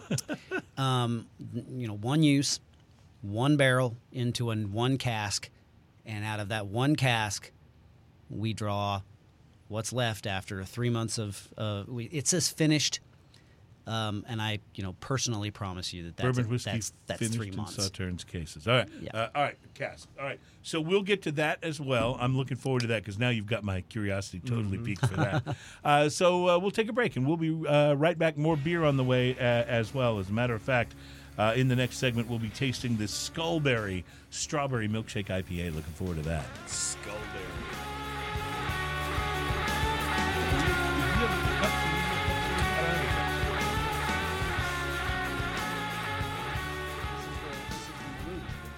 Awesome. Um, but instead of coming out of four or five barrels, because it's a very small batch. When we when we bottle a uh, when we bottle a batch of, of bourbon, you know, we're coming out four, five, maybe In the beginning. It's not much difference. At one point, we had a, a wholesaler you know, uh, in, in the industry said, "Why don't you just barrel it? You just do it by the batch? Right, by, by right. the by the by the barrel." Welcome back, ladies and gentlemen, to Smoking and Toasting. It's show number 196. We're talking great summer beers, and we got Rio Brazos Distilling in the house. So we will be doing a beer in this segment. We'll be doing the Skullberry. Uh, but let me go and find uh, my list here of the great summer beers, and let's see let's see where we go from this. And we'll save uh, we'll save drinking news for our for our final segment here. This is uh, this is segment number four. So. Uh, all right, uh, Ian, I'm having to look for a moment. So uh, while I stall, uh, tell people what you're uh, smelling there. Well, so this is the single barrel, and this is a one year age. Single barrel, one year age. So this is this is going to be similar, I think, but different, but similar to It's a little this- the than the one that we one. tried. The that was the uh, single barrel that I bought at Spec's. See, we're all smoking a toast and already influencing sales. So This is a chocolate bomb. yeah. Oh, with cinnamon. Oh, and vanilla All right, you're making me go to my uh, to my drink here. and and oaky, wonderful finish. Mm. Mm. Yeah. Like I would just wear this like cologne. and and I'd want to hang out with you if you were doing that. wow. This has a kind of a breadiness or a, like a almost a cookie dough or like a kind of a baking kind of thing to it that's so good. And the really spice on the tail end, I really enjoy it. There's a little bit of the heat that follows with the spice, but it's like a cinnamon way back of the throat, lingering spice. Mm-hmm. Well, you're so right about incredibly interesting. You're so right about that. It is really, really good on the palate too. Cinnamon. S- Lots of cinnamon. Yeah, like the aftertaste of this is like uh, you know when you get past the outer shell of that atomic uh, fireball, Mm-hmm. Ah, and you get to the sweet part, but you still got that lingering cinnamon. I'm a, you, this is this is also obviously a little more grown up than that, but it's it's kind of reminds me of that. I like it. Well, you're totally right about that, though. Like, I, I don't mind that at all. if there's well, if there's anything to love about Fireball, it is that cinnamon, right? That's that's what makes you go, okay. To your buddy, whoever it was that bought that round of of, of Fireball, okay, I'll drink this with you. You know, Yeah, but there's a there's a chocolatey like since we're talking about candy, let's imagine you take a whatchamacallit. I've had whatchamacallits. Yeah, okay. Those are delicious, by the way. Yeah, no, that's That's a, I'm following. But it's that kind of the chocolate wafery crispiness, and there's a little bit of that, a little bit of that like uh, uh, sweet baking spice in there that you get in a good, like a sweeter bread or uh, like a not so sweet Yes. cookie dough. right. I know what you're talking about. Yes. Something like that. It's it's a little hard to put my finger on, but then it's ch- covered in chocolate and cinnamon. Like I can't. I can only imagine how good this would go with a snickerdoodle. Oh man, Like uh, that would be. my wife makes the greatest snickerdoodles. Yes, she does. known She makes Yeah. man. great Actually. Oh my God, they're good. But that's what that's what I want to have with this because I think that those flavor profiles would just be amazing together. Well, this is. Yeah. Uh, I wanted to, that's I, I just wanted to mention that this is this is really delicious and it's so complex, but it is different from what I remember from the uh, single barrel bottle that I bought at Yes. Spec's. This does not taste the same as that, which again goes back to what we were saying about the beauty of these differences from one batch to the next and and and how they're aged and how they're prepared and, and exactly what I mean you know distillers have talked forever about where the barrel sits in the room can have a different effect on on the flavor that ultimately comes out of there with with my bourbon, it's important to remember that I we're not Maker's Mark. We do not have that system of uh, where the the barrel every barrel moves Right. according to. Uh, so that it, A it's- particular it sits, plan, it yeah. sits in every place in the distillery in, in the in the rick house before it fi- um, it sits where it's put and Yeah, they're a little hard to move. it it goes between 90 degrees uh, in the morning if you're lucky to 130 degrees. You know, Mm-hmm. we we've we have recorded temperatures that are absolutely insane. Um, where actually I shouldn't probably say this because OSHA is gonna get on me. I, I do have employees working in the same area, um, but uh, it's it's it's uh, it's hot Yeah. And it's a number three char and it's a, a smaller 30, 30 gallon barrel. And that heat's going to have a huge impact on the juice, isn't it it? really does. Yeah. But you it know. makes the it makes the barrels breathe like when that kind of heat and humidity that we get here makes those barrels Mm-hmm. breathe tremendously. exactly. Which means that the aging happens like for the At a flavor more- transfer a happens a little rate. bit. Yeah. Well, on the same night, it's going down to 60 Yeah. something degrees, 70, Right. 60 something degrees. So, So, you're getting the impact of that as well. Oh, well. you're talking about winter. at night. Yes, Well, you're- you're or talking even about or winter. even at night sometimes during the summertime. I mean, but Wow. yes, in, in the wintertime, in the summertime, in addition to the pressure, in addition to when it Yeah. rains or y- you know the the weather, uh, just that ha- just that 120 something degree heat Yeah. during the day that we'll get sometimes is essentially baking a lot of those flavors in. So we'll say that when you when you get um, nutmeg and um, apple and these flavors, mm, we've got different things we say, but cocoa, cinnamon, we attribute that a lot of that Yeah. to. Well, think of it think Yeah. of it like this if you're if you're uh, making tea, Right. all right? You can take a cold cup of water and you can stick your tea bag in there and wait for it to steep. Or you can do it really hot water. Which one turns out better? Right. Exactly. and that heat makes a big difference in how that flavor comes out and how it reacts. Even if you stuff. like your tea cold, you brew it hot. Yep. And Right. then you cool it off. Yeah. Absolutely. It actually is uh, very similar to that. They, you know, you, you you go to school for this stuff, and they'll bring up examples just like that. Yeah. You know, we're talking about summertime. Uh, I, I remember, uh, Ian, I think it was a couple of summers ago, and I believe it was your wife's birthday, but you guys came over uh, and we all gathered around the big pool that, that is at my uh, building there. And I just remember you and I were like throwing back some summer beers, but we were just having such a great time. And it, I always think of that when I think of beers for the summer. Yeah, that that you want those kind of beers in the summertime that you can put in the ice chest, take with you to the pool or the beach, and they're not you're not you're looking for flavor, but you're not looking for something really big and huge. You're looking for that perfect summer beer. You can keep I, I, crushing you, them. you lost me. I actually can drink barley wine in the sun. I know you don't can, care. but you're you're a different you're a, you're a different sort of dude, and and we all know that about you. Uh, anyway, liquor.com did a list of uh, beers that are great for the summer, and I want to add to this list uh, the one that we tried earlier. yeah, the that, uh, off the Pilsner. uh, yeah, the offshoot beer company absolutely. Unwind. We're, we're gonna we're gonna add that one to the list. But here's their list. Uh, the first one they mentioned is Blue Point Imperial Sunshine Blonde Ale.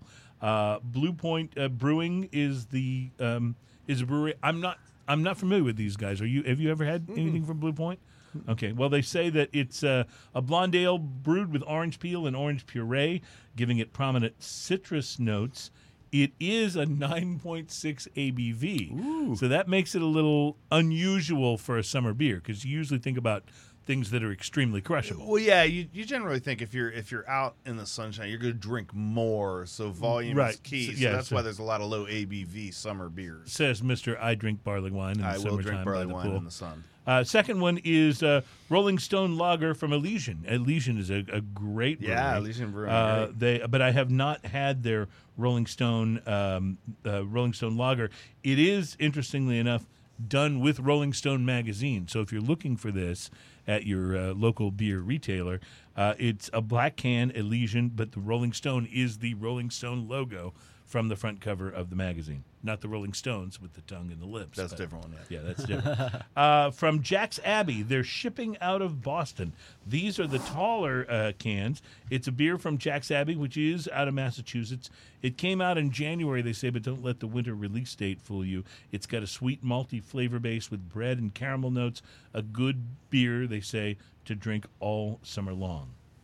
Uh, then, and I have not tried this, uh, Ian, Lone Star Brewing's Rio Jade Lager. I have never seen that. It's eight bucks for a six pack, and I'm going to have to go find some of this because we we have to try this. Yeah. Uh, here's what it says: It says Mexican lager is the go-to warm weather beer choice for many. Lone Star has now entered the field with its new Rio Jade release, which is the first ever seasonal beer from Lone Star Brewery. Huh. We're, we're going to have to try this. I'll I'll be looking for it this week. Hopefully, we can have That's it on an the. interesting development. Yep. Hopefully, we can have it on the show next week. Yeah. They're Uh, owned by Constellation, right? Right. I believe they are. Yeah. Yes, yeah, yeah. Uh, number five, they have New Holland Lake and Trail Lager. We've had some New Holland brews Yeah, on the yeah, show New Holland makes great. They make the uh, Dragon's Milk and Oh yeah, a few others. those guys yeah. make some great stuff. Absolutely. Uh, and then they have Rogue Ale and Spirits Dreamland American Lager.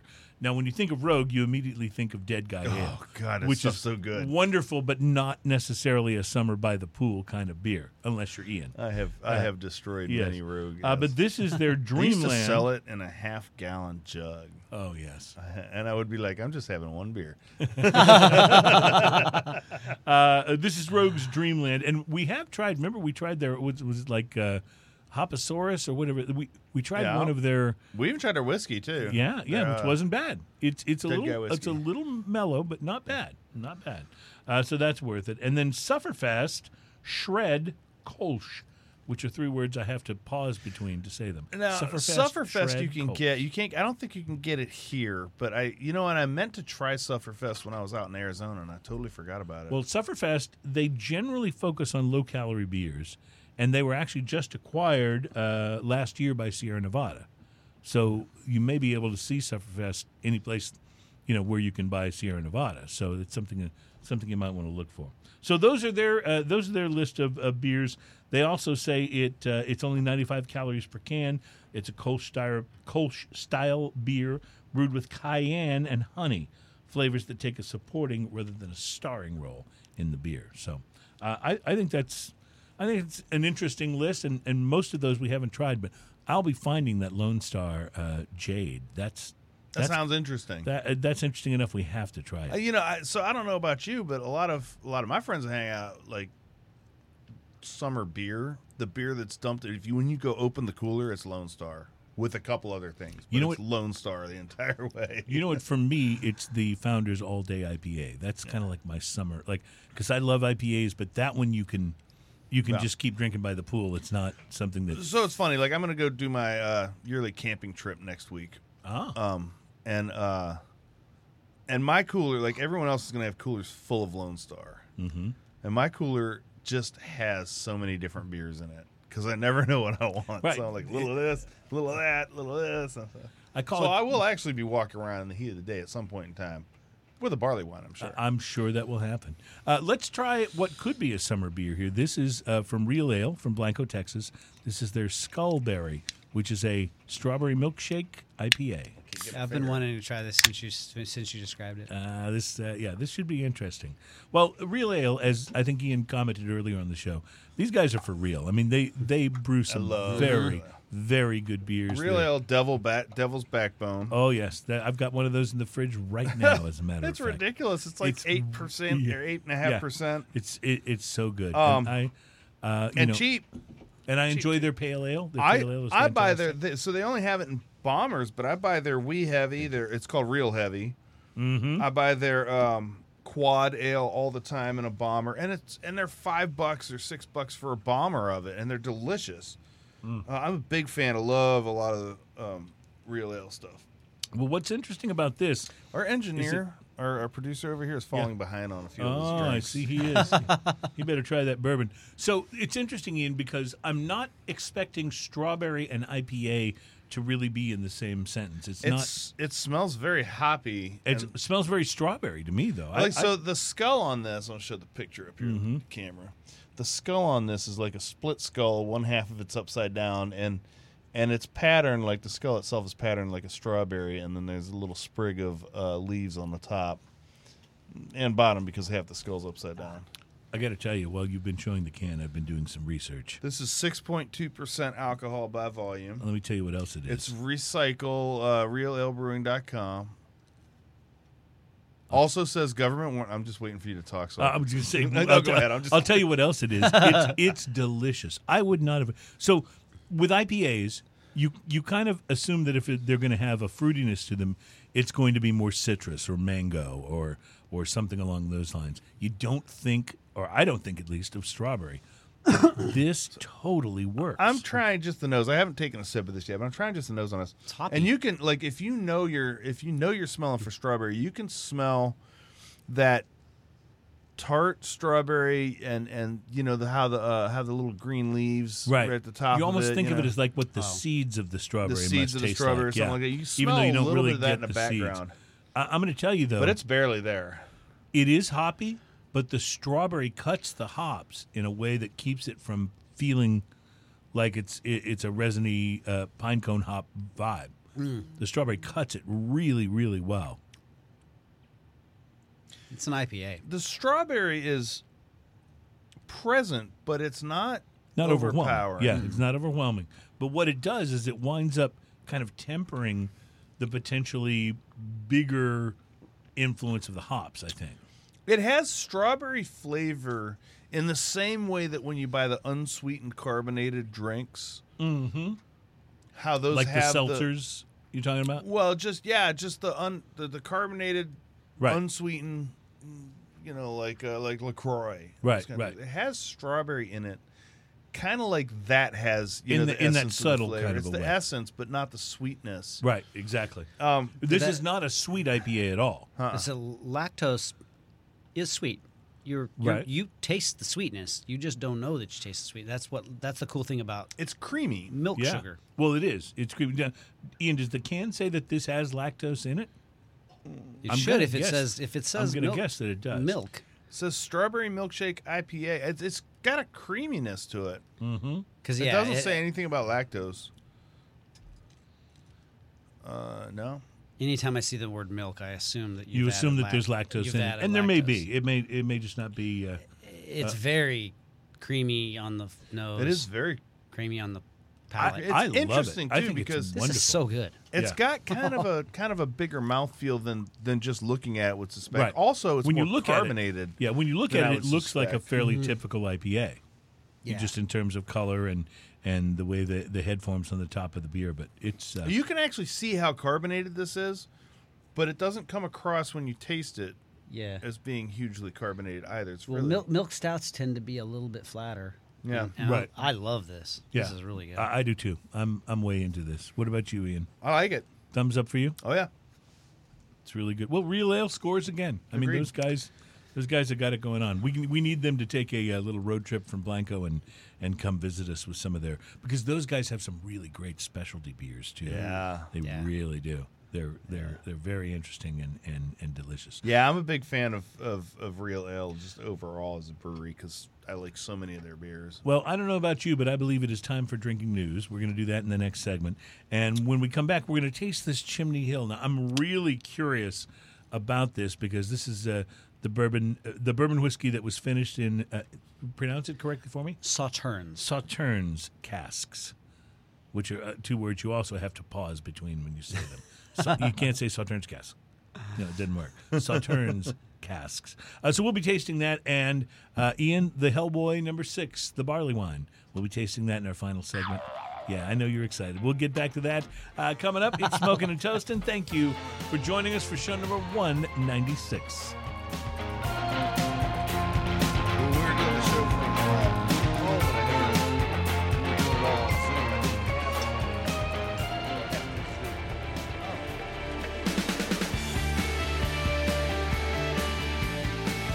Welcome back, ladies and gentlemen. Smoking and Toasting is the program that's all about uh, craft beer, fine spirits, and hand rolled cigars. We are heard all around the world, and uh, and and we're based out of Texas. This is the world famous Smoking and Toasting. Hi, mom. Uh, we are so glad to have you guys on the show, and now it's time for one of my very favorite segments of the program.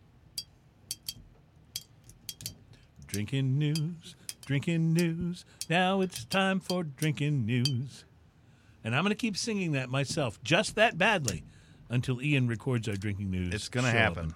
Yeah. You're gonna have to put up with that for about another few weeks. All right, I, I, I'm gonna trust you. I'm gonna trust you.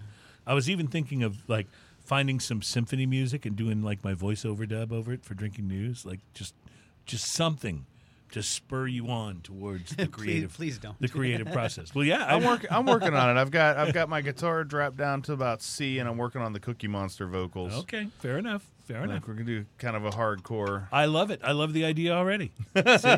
You're you're a creative genius. That's what, that's why I like hanging out with you. Plus, you have like good booze and I saw cigars. so just just because it's hilarious. I saw a mashup. Uh, I don't remember where I saw it, but it was a mashup of uh, of the B-52s Mhm. and Slayer, Raining Blood. so it was like bow now now now now now now Raining Blood. It was absolutely hilarious. I couldn't stop I, cracking up. I got to find that. That's that's awesome. I, I saw it on maybe it was on uh, on Facebook or it might have been on uh, YouTube. I can't remember, but it was absolutely hilarious. That's awesome. I, I will be looking for it. I will be looking for it. Well, it is time for Drinking News. Drinking News is a segment on the program where we like to pass along a news story to you. We don't necessarily, we don't have the research staff to verify that each of these stories were true, but each of them appeared in a you know verifiable publication of some sort. Hey, whether they're true or not, they're interesting. There, right. That, that's the whole point. Fake news. and, and well, we we try to maintain that these are not fake news stories, but again, we cannot afford the research staff to verify said stories. But we can tell you they are stories we found, not stories we made up. And they are stories. And they are stories. There you go. And they're drinking news. and many of them, by the way, begin with the phrase "a Florida man. I love stories that start yeah, that way. yeah. Uh, unfortunately, today's does not, but it's almost as good. A Vermont skydiver. That's actually how this All one right. began. All right, so, so we're doing okay so far, right? A Vermont skydiver who lost his prosthetic leg during a jump. Sorry. I just stopped there. stop there. 'Cause can you imagine the poor sucker that's During driving? the during During the jump. during is the is the verb. Can you imagine the poor sucker that's just driving down this farm road? And Well- a leg comes out of the sky and smashes Oh, his windshield. Let me let me you got to finish. do the right thing. Let me finish the opening sentence because you'll love this. A Vermont skydiver who lost his prosthetic leg during a jump has it back thanks to a farmer who kept an eye out for it and spotted it in a soybean field. there have been some great sentences written, but I don't. Never. I don't know how many of them are better than that. no one has honestly. ever said that. Heming, Hemingway, eat your heart out. That that is one of the greatest sentences of all times. Double amputee Chris Macris of Hyde Park, uh, Vermont, uh, went for a jump Saturday at Vermont Skydiving Adventures in West Addison, Vermont, and lost one of his prosthetic legs after leaping. By the way, if you can see your uh, feed, Ian, there is a photo of the prosthetic leg being returned to its rightful owner. So, no, no, this is a heartwarming story. Um, uh, uh, double amputee Chris Macris of Hyde Park went for a jump at Vermont Skydiving Adventures in West Addison and lost one of his prosthetic legs after leaping from the plane. First of all, I have both legs completely intact, and I'm scared as crap to jump out of a plane. So huge Yeah. props nope. Yeah. to the guy with two More- more prosthetic power. legs. Yeah, that said, "Yeah, I'm doing it. Go Yeah, for it." right? Yeah, right. Uh, anyway, he said, he said, I think my adrenaline was just so high, and I was so excited, I didn't realize I had lost it. That's what he said to NBC 10 News in Boston. Oh Uh, man, Macris was Did you hear also- about the skydiver? It cost him an arm and a leg. oh, but I'm ching, but you Oh, know. why did I do that? Oh. Uh, he uh, actually he was harnessed to an instructor. He landed safely. No one was injured, but he landed minus one of his prosthetic legs. So he put the word out. You know how people are like, "Hey, make sure you come back in one piece." right. He put the word out on social media that he'd lost his legs, and farmer Joe Marshallzowski saw the post before finding the prosthetic leg in a soybean field. Beyond a few scratches, the leg was undamaged. I yeah, that's amazing velocity. and, and beautiful. this is this is great. He said you've always got to keep an eye out. The guy who discovered the leg said you've always got to keep an eye out, and he compared the discovery to a needle in a haystack. He said he was grateful he found the leg without running over it with a machine during the fall harvest. Oh, God forbid the combine socked it up. He said it would have destroyed it. Yeah, that's what combines do. Uh, you know. Uh, anyway, Macris said uh, losing his leg uh, turned into a positive experience. He says, We kind of take for granted sometimes how many truly good people there are in the world. So, like I said, it's a heartwarming That is story. heartwarming. It is a heartwarming story about the guy who went skydiving. And, Those things aren't and cheap, I lost his- imagine. Oh, I- no, they those things can't are be. crazy expensive. I wear compression socks, and those things are expensive enough. I can I can only imagine a leg.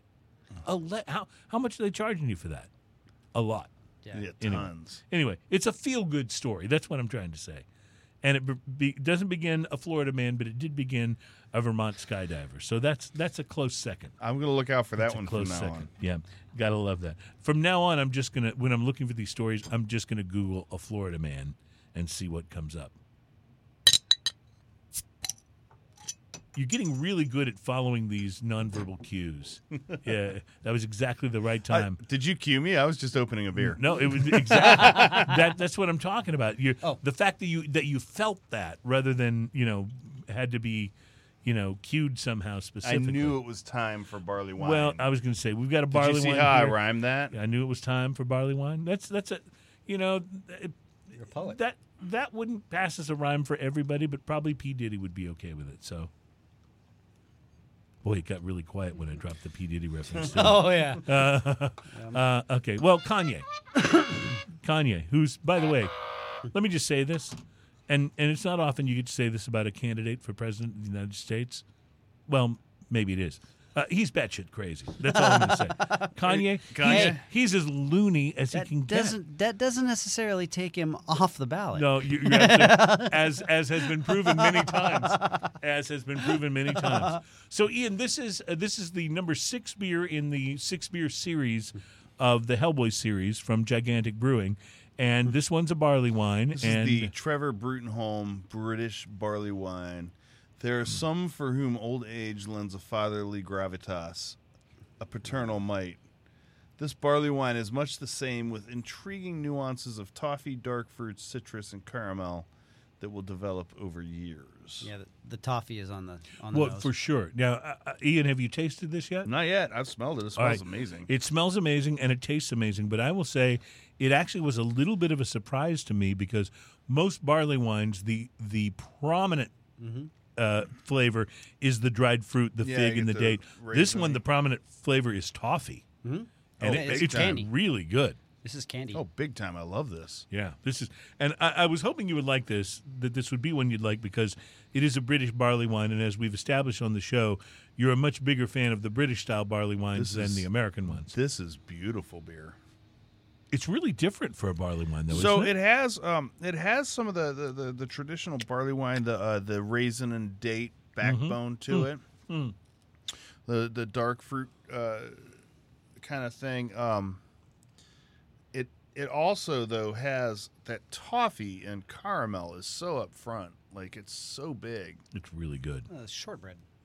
Oh, big Can time! I- The baking spice, I'll go with shortbread that, yeah. flavor. Yeah. yeah, absolutely, absolutely. It's there. It's it's a little more. Um, I hate to use the word crushable in a sentence about barley wine, but it feels a little more crushable than many of the barley wines we've had on. Like I can, I could, I could see going back for more, back for more, and I know you do that anyway with barley wines. But Well, but don't you think it's a little? it's also a little more drink? carbonated than I would expect. And again, the carbonation's not running into this. It's like two beers in a row that the carbonation's more than I would expect.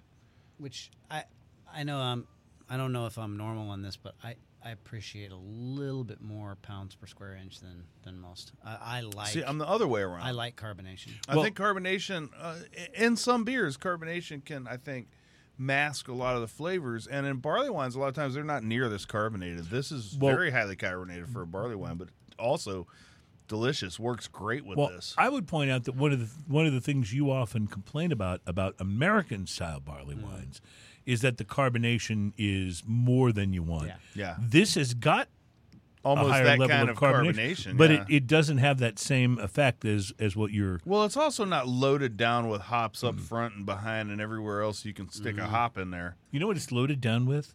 Toffee. Yeah. it is yeah, it is candy. like. It is really like a toffee bomb. It's very ta candy. I went back to the uh, whiskey a moment ago, and I really love that whiskey, the chocolatey uh, single barrel one. Mm-hmm. Uh, unfortunately, this beats it up a little bit. It takes some of the uh, takes some of the fun out of the whiskey. Takes some of the subtlety out of it, doesn't Yeah. it? Yeah. I mean, it doesn't make the whiskey taste bad. It's just not. It's not like that first uh, uh, where we had the uh, where we had the uh, unwind, and then we tried the the whiskey. The uh, what was that one called again? Uh, this was the College Station. the Station. College Texas Corn, Station yeah. one that brought out a lot of chocolate. This this kind of I think masks the last whiskey we had, but I'm kind of interested actually. Let me try one of the other ones and see what Ian, happens. do we ha- do you have any more cups left over there? I may have because we need enough cups to do a final round of the I got chimney hill. three of these and three of these. All right, perfect. So uh, you can uh, uh, you can hand those over to Nathan. We'll uh, we'll do our final round. Excellent. Because it'll be interesting Okay. to see how the chimney hill On the matches up with interesting uh, side, this one Mm-hmm. goes well with the barley wine. the bourbon. Yes. All right, so let me go back to that because I have some of that here. Wait, I forget which one this is. Okay. Oh yeah, Yeah. it really does. That changes it up quite a bit, actually. That's Interesting. I was expecting the I was expecting this um the single barrel to really kind of go well with it once I tasted the profile, but it's not that it was bad. It's just I think that I like that better on its own and this better on its own, but this actually blends well with that. Which one? I keep, keep forgetting the names of them. This is the That's the oh, bourbon. Texas bourbon. Yeah, yeah. Nathan, while you're uh, while you're opening that up, I'm I'm really curious about this. This is the um, 1876 Texas barbecue sauce. And by the way, our guest is Nathan Barkman from Rio Brazos Distilling, College Station, Texas. And uh, so this is a very this is a very Aggie looking bottle of uh, of um, uh, of uh, barbecue sauce, right? If what do they call that color exactly? Um, What is what is that exact What, Aggie color? purple? The Aggie oh, that is Aggie Maroon. Aggie Now, maroon, is right. that that is an official color. If you look, I, I had a, a I was talking to a, an advertiser one time. She was, we need the color code, the HTML color code. Right. They, and I said, a well, it's it's ag, it's Aggie Maroon, and she says, no, no, it's a it's between four and eight digit code. It's an it's a row of numbers. Maybe Right, it's got a couple of. And I said, it's Aggie Maroon, and she said, and she said, no, no, no, it's a. And I said, type it into your database. A capital A G G I E E I E M A R O O N. Right. And she, sir, that's just not how it's done. And I said, that's how it's done in College Station, Texas. Type it in. Well- she typed it in, and it's Aggie. Mar- that is an actual color in the in the so, database. So for those of you outside of Texas, okay, Yes. if you- Texas A and M which is in College University, Station, which is Yeah. in col- uh, which is in college, and what's what's the drive time from here to there on a day without traffic? from? Houston to College Station. One hour and twenty nine minutes. Okay, Okay. so about an hour and twenty nine Not minutes. an hour north of thirty, us. by the way, an hour twenty nine. That's right. Well, yeah, I- Yeah. I- Google Maps to get Yeah, here. I okay. don't drive through Houston with without. So assistance. so an hour and 20 mi- 29 minutes to to get there for me. This place, um, I've played gigs up there. I've done uh, lots of stuff. Uh, but the Aggie Maroon thing, if you were anywhere and you were an Aggie and you wearing any item of clothing that is of that color, and I don't care if you're in Vegas, I don't care if you're in Houston. Mm-hmm. If another Aggie sees one stripe of that color on your Adidas shoe, they will go. They know it's You're an Aggie. Yeah, yeah, no, that's true. That's Now- literally how it works. It's Mm-hmm. unbelievable. That color is so ubiquitous down here that they make like limited runs of shoes and clothing. Uh, they make all kinds of stuff in that. And uh, the Aggie thing is very, very popular. So Nathan, you you've been a great guest, and we really appreciate all the stuff that you've brought for us to sample today. It's all been very good, and I'm going to now give you what may be the largest, not the largest, but perhaps the most heartfelt endorsement for your products that you've ever had. As an alumni of the uni- the University of Texas in Austin. Oh, shoot. your stuff is amazing. And for a Longhorn to admit that an Aggie stuff is amazing, that that's a big deal. For I'm the, just saying. the fact that you guys I'm aren't just actually saying. swinging at Now, each other. my- right, right. My employees have all attended and or graduated from uh, uh, Texas A&M University. right. Full disclosure here, I am a graduate of New Mexico State University, Okay. so I'm an actual New Mexico Aggie. Uh, okay. Well, So- I, I, have, I have no, qu- I have, I have no, I have no quabble with you. My, uh, so I'm a, an alumni of the University of Texas, the University of Texas in Austin. Uh, my brother, however, is a graduate of Texas A&M in College Whoa. Station. All right. Damn. So I, I want to point out too. Remember everything I just said about Aggie maroon, right? Yes. So there's also this color of orange, Yes. Burnt orange. burnt orange. Yes. That if anyone sees even a tiny stripe, I had a, a, hat from uh, Goliath Brewing uh, a few years back that I used to wear, and it's that color orange because I just like the orange. And uh, every time I'd wear it, I actually had to stop wearing it because everyone was like, "UT uh, well, brewery." Well, but I'll just I'll just pass along what I shared recently with my brother, who is a graduate of uh, Texas A&M University, and he's got the Texas A&M bumper sticker on his car, which many A&M graduates do. Right. What I said to my brother was, "Listen, David, that's his name, David. I it's a good thing that's his name because if his name was something else, this it, would be it'd have been it'd have been very awkward. Yeah, I said, listen, I understand that not everyone can get into the University of Texas, True. but you don't have to put a bumper sticker on your car to let people know you were one of those. I think he took a swing at me. I don't know what happened, after but, uh, but anyway, no, you know, I, I'm I'm joking around, but there is a big rivalry between Yes, yes. University of Texas Now- and Texas A&M. So for me to to be uh, heaping praise on a College Station product, it's really good. So I, really I is. also want to point out you, earlier you said um, you you made in passing a comment about this the size of Kyle Field, the stadium. In, Yes, sir. in there. That How is- big is that stadium? I'm really bad with numbers off the top of my head, but it it is a the bunch of people can go in there. It is it is the second largest stadium in North America, and it's near the third largest stadium. Think in the world. about that. This is a Yeah, college huge. stadium. It's huge. And It's as far college, as yeah. actually packing people in, uh, it's number one in the It world. is from what we've been literally packed. So I have been in College Station. I've played gigs in College Station on the night where they're having a football game, mm-hmm. and Yeah. it is a bizarre cult. That would be Yes, it is, that yes. that would be intimidating, honestly. Once- It- once it the is game is over- absolutely crazy because me and my band were the only people that weren't wearing that maroon, Yeah, yeah. and everyone looks at us because they think we're rooting for the rival team. Imposters from the from the rival team. Yeah, for sure. We didn't not, even know not- there was not a, me. I I wouldn't have done that. He'd have, he'd have been in his We New didn't know Mexico any car. better. no, I, would, know- I wouldn't have walked out on that stage. We Sorry. totally. We went to this little Mexican restaurant around the corner from where we were playing, and you could tell everyone was like, "Y'all from ain't from around here."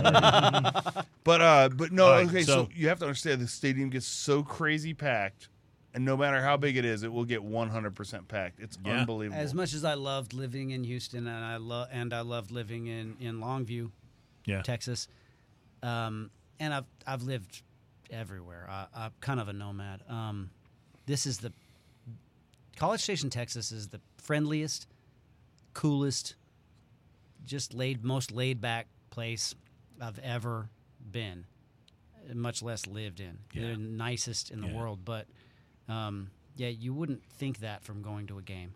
the games get pretty good. The games get intense. I want to uh, go ahead. I was just uh, I was gonna uh, just mention that I've already been drinking this uh, Chimney Hill, uh, the bourbon whiskey finished in Sauternes casks, Sauternes casks, and it really is delicious. I mean, this is very nuanced, uh, very very subtle, in a in a wonderful way. Uh, I'm sorry, I interrupted you. You were going to say something. Oh. Actually, I, I was going to go with something completely different, but let's talk about the uh, the the spirit for a moment here. Chimney Hill. What, This- What led you guys to do this one? Because it's very different from your other expressions. Um, my brother and my mother are smarter about marketing than I am. I am. Love it. I, I, I, I crush corn. right. I'm a home brewer. That's, I mean, all everything I come from is is homebrew. When it comes into these larger batches, when it comes into marketing the product, selling, Mm-hmm. you know, uh, You hand it any- off. You hand it off to people that understand that. Yeah. Yeah. I, I, you know, I'm, um, this comes from grinding corn and Right. dragging 50, 50 pound bags of corn up a, uh, upstairs to put it into a hammer mill. Yeah, I hear you. Um, me and my guys, we we work for a living. Um, my mother and my brother are consummate marketing geniuses, Love it. and I stole their ideas for this. I That's great. steal like a thief, Eh, but and I'll admit it right now. I've stolen from Mr. Beveridge. I've stolen from Mr. Garrison. I steal. I'm a thief. Hey, Eh, and uh, much respect yeah, because I'm part of the thieves guild. I we, don't care. we always say with, with with regard to this show, like uh, we talked about, even like our opening, the well, well. I like I didn't come up with that. I stole that from somebody, and I always say, if you steal from me, I love- you've stolen twice. exactly. I love your I love your intro. Everything I say is original. Yeah, but that's you. That's Nothing- who you are. There's nothing new under the sun. But it is, Isn't that the truth? you can't step Oh. into the same river That's- twice. well, this Chimney Hill is delicious. It's, I- I want to say it's more delicate than uh, some of the other uh, spirits that we've tried today, but it, it's just There, wonderful. there though. is no reason for that, and I, I, I can't explain that because it's not gone into, you know, one cask and then come out right. and been and been manipulated. It's gone into three casks. One of those being a Sauternes wine cask, which Right. has nothing to do with bourbon making. Right. Absolutely. Um, uh, I expected it to be over the top. I expected it to be, you know, to I, I expected it to be good. But yeah, the the, the, the subtle the subtlety Right. is something that I have heard now from. You're not the second person right. to say that. That so the the oak though in this is so pronounced. Yes, it is. Like the wood notes and the oak astringency on the very end, which I I love. I truly love. You know what this doesn't have that a lot of your other whiskeys have is that uh, that mineral finish. Right. This it's different, and I don't know if it's uh, if it's masked because of the casks, uh, but this has a sweetness to the finish, almost like a. Well, you said the Sauternes. That's Mm-hmm. that's what kind of a wine is that again? so it's uh, this is French. The, the the cask itself is French oak, Right. um, as pretty much all of you know, Right. Pretty much any French wine goes Sure. into French oak, and at some French point. oak casks obviously are a big deal for finishing. But Right. Um, uh, it's the the the big thing about that is that the the wine itself is a uh, it's a late harvest uh, French wine.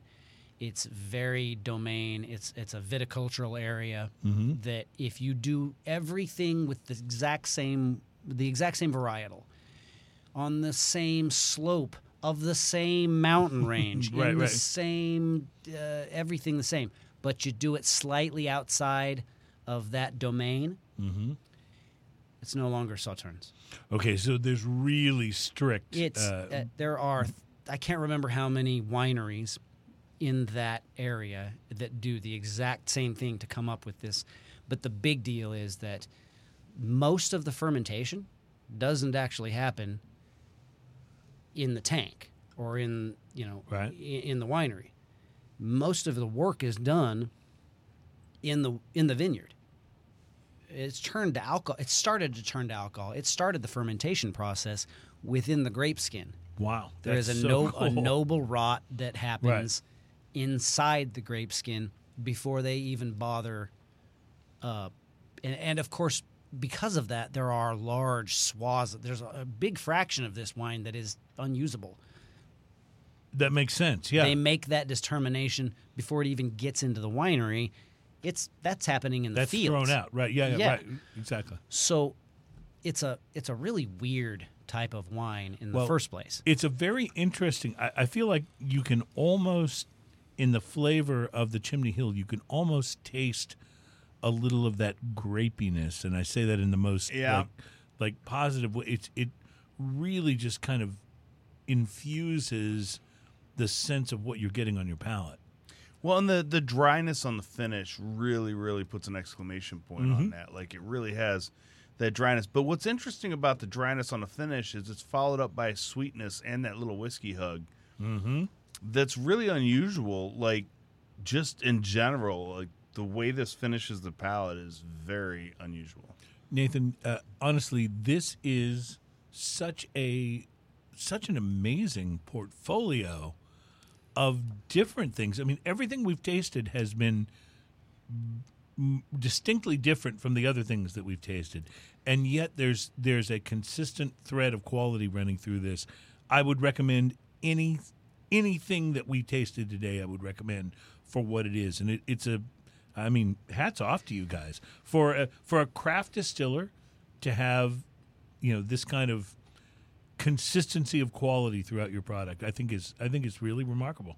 we're, we're held to high, pretty high standards, being where we're from, and being that we're constantly bragging about Texas. This love is that.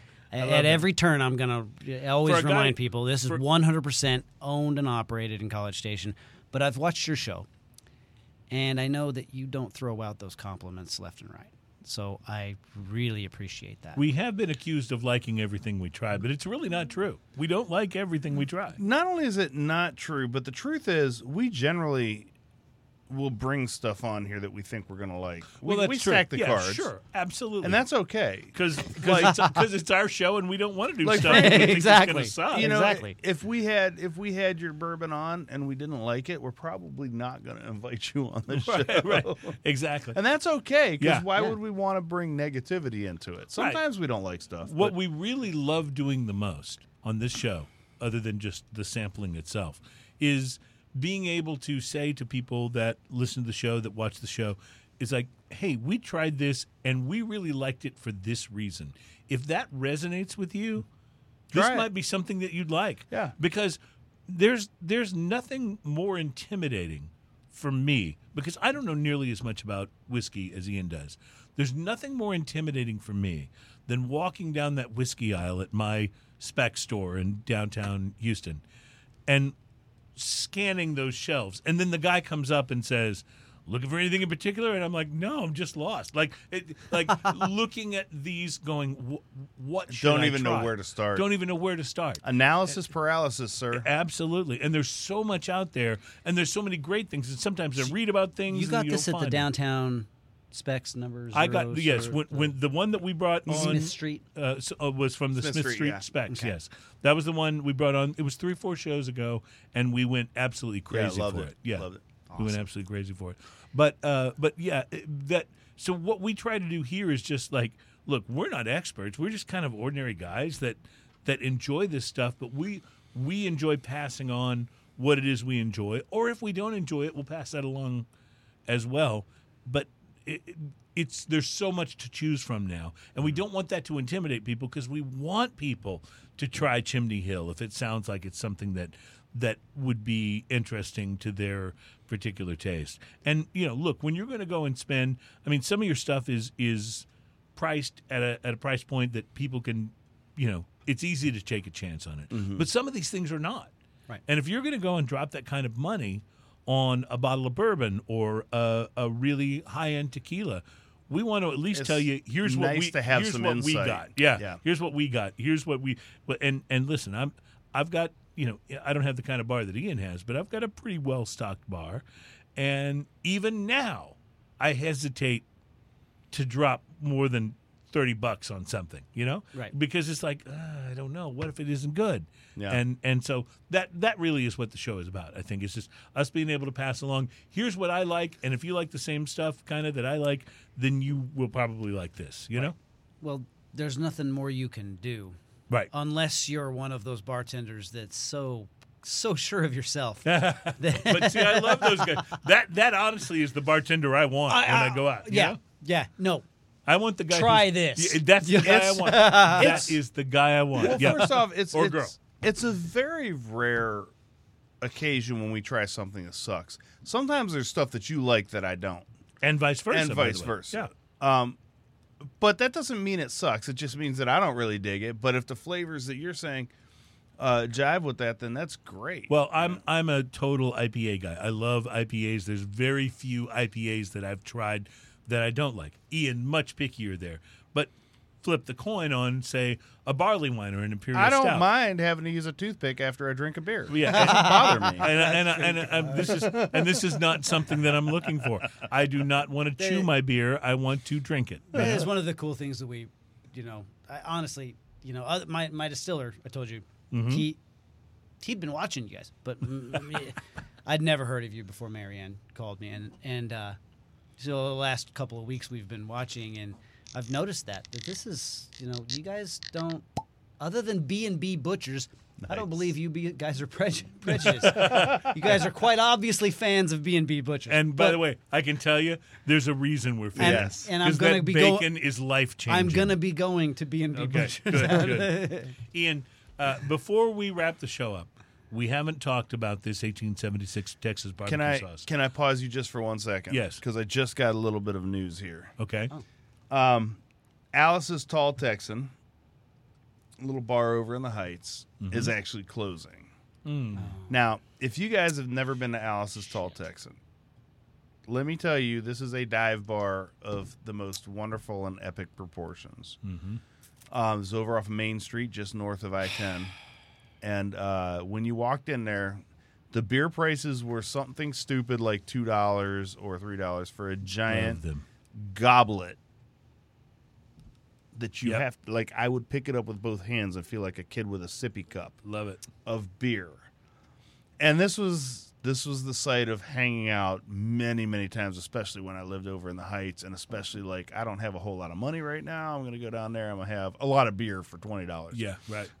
And I just wanted to point out that Alice's Tall Texan is closing, and they're doing uh, they're doing to go beers right now. They're trying to sell off their inventory and um, and trying to get out. So if you're in the Houston area, so yeah. anyway, I'm sorry. Go ahead. Let's bring it back No, to you know what? sauce. Let me before we do that, let's do a toast here to Yeah, absolutely. Alice's Tall Texan Alice's because Tall Texan. the- and and to all of the bars that are going through what they're going through. Three months, at least, so three months many- at least of the year. Mm-hmm. It's it's tough. It's really tough. Alice's, we salute you, and all of the times that Ian was able to get oh great man, quantities of beer. there for were 20 times where I had a hard time riding my bicycle home from there.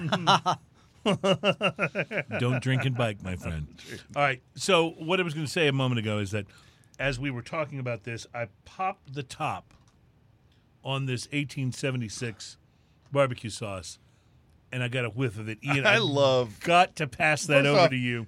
before I even smell this. I love the old school apothecary bottle. Oh, it's you guys don't happen to have any rare cooked smoked meat. I, I wish I had known. I wish I had known because I would have brought Oh, some. that smells so. Is that amazing or what? wow, that smells good. All right, so I'm I'm just going to go out on a limb here and say if you can buy this, do so. Did this come in some kind of a special um, packaging that No. you, that you mentioned? yes. Would you So- can you show us that before we wrap up the show here? I know you may have set it back in your bag, but I remember him taking it out of this coolest box. Where am I? You don't you don't normally hear uh, that one there. You don't normally find barbecue sauce. Usually you find like higher end uh, uh, bourbons or or uh, or tequilas or something in a box like this. But Uh, These guys are just the coolest. They don't hire anybody but um, Texas A&M students. but that's all right. We'll forgive him for that. Yeah. Uh, and and uh, and and we'll we'll be very impressed by so what. Look at kind that. of because of that, they they just have this vibe of Now, wh- what is in what is in the tin? Is that like uh, some uh, it's a dry rub. dry rub? Okay. So you get you get the sauce that smells like that and a So dry they, rub. They have put they have Oh put our gosh. whiskey in This- about seven entrees and a couple of appetizers. Wow. well this us in, in their, their this can- barbecue sauce is amazing. Like, I, and I haven't even tasted it. I've only just smelled it out of the top. But that's all I need to know. It is, Uh, it is awesome. and listen, I will I will say this. You know, we the show's heard everywhere. But let me just say this as someone who lives in Texas and was born in Texas. There is no better barbecue sauce in the world than barbecue sauce that comes out of Texas. I've had it, you know, Kansas City. I've had it from the Carolinas, and it's wonderful. It's good. I appreciate the difference, but the Texas But you know what's funny, barbecue too? sauce, Texas barbecue sauce can be vinegar based, it can be all kinds. or it of can be brown sugar Absolutely. based. Yes. and it's Absolutely. still the best barbecue. It's very much. best, A, yeah. It's very much a. We take what we want, then we leave the rest. It's a Texas It's thing. uh, yeah. you know, it's not North Carolina versus Tennessee where these people get into fights about Yeah, no, I mustard get it. versus nah. Texas, we take whatever works, and we amp that up. Yeah. You know, there there is a certain Texas thing, and going add on there, jalapenos but, to it. But yeah, Uh, okay. and and and that seems to me to be a perfect note to go out on because if you can add jalapenos to anything, it probably makes it amazing. Uh, Nathan, thank you so much. Your your stuff is amazing, guys. and and we really encourage people to try it.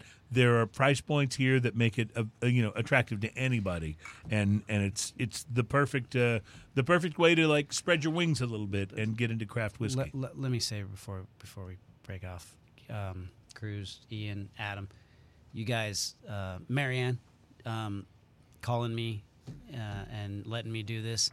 We have a very we have a limited ad budget. Our, Yeah. our marketing is poquito. I get it. Um, you guys helping us out doing this is huge.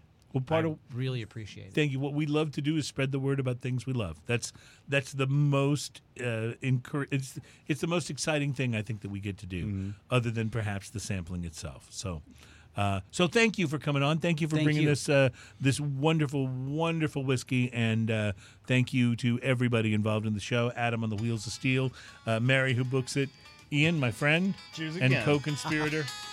Cheers, my friend. Oh, and to the guy who got his leg back. I don't know about y'all.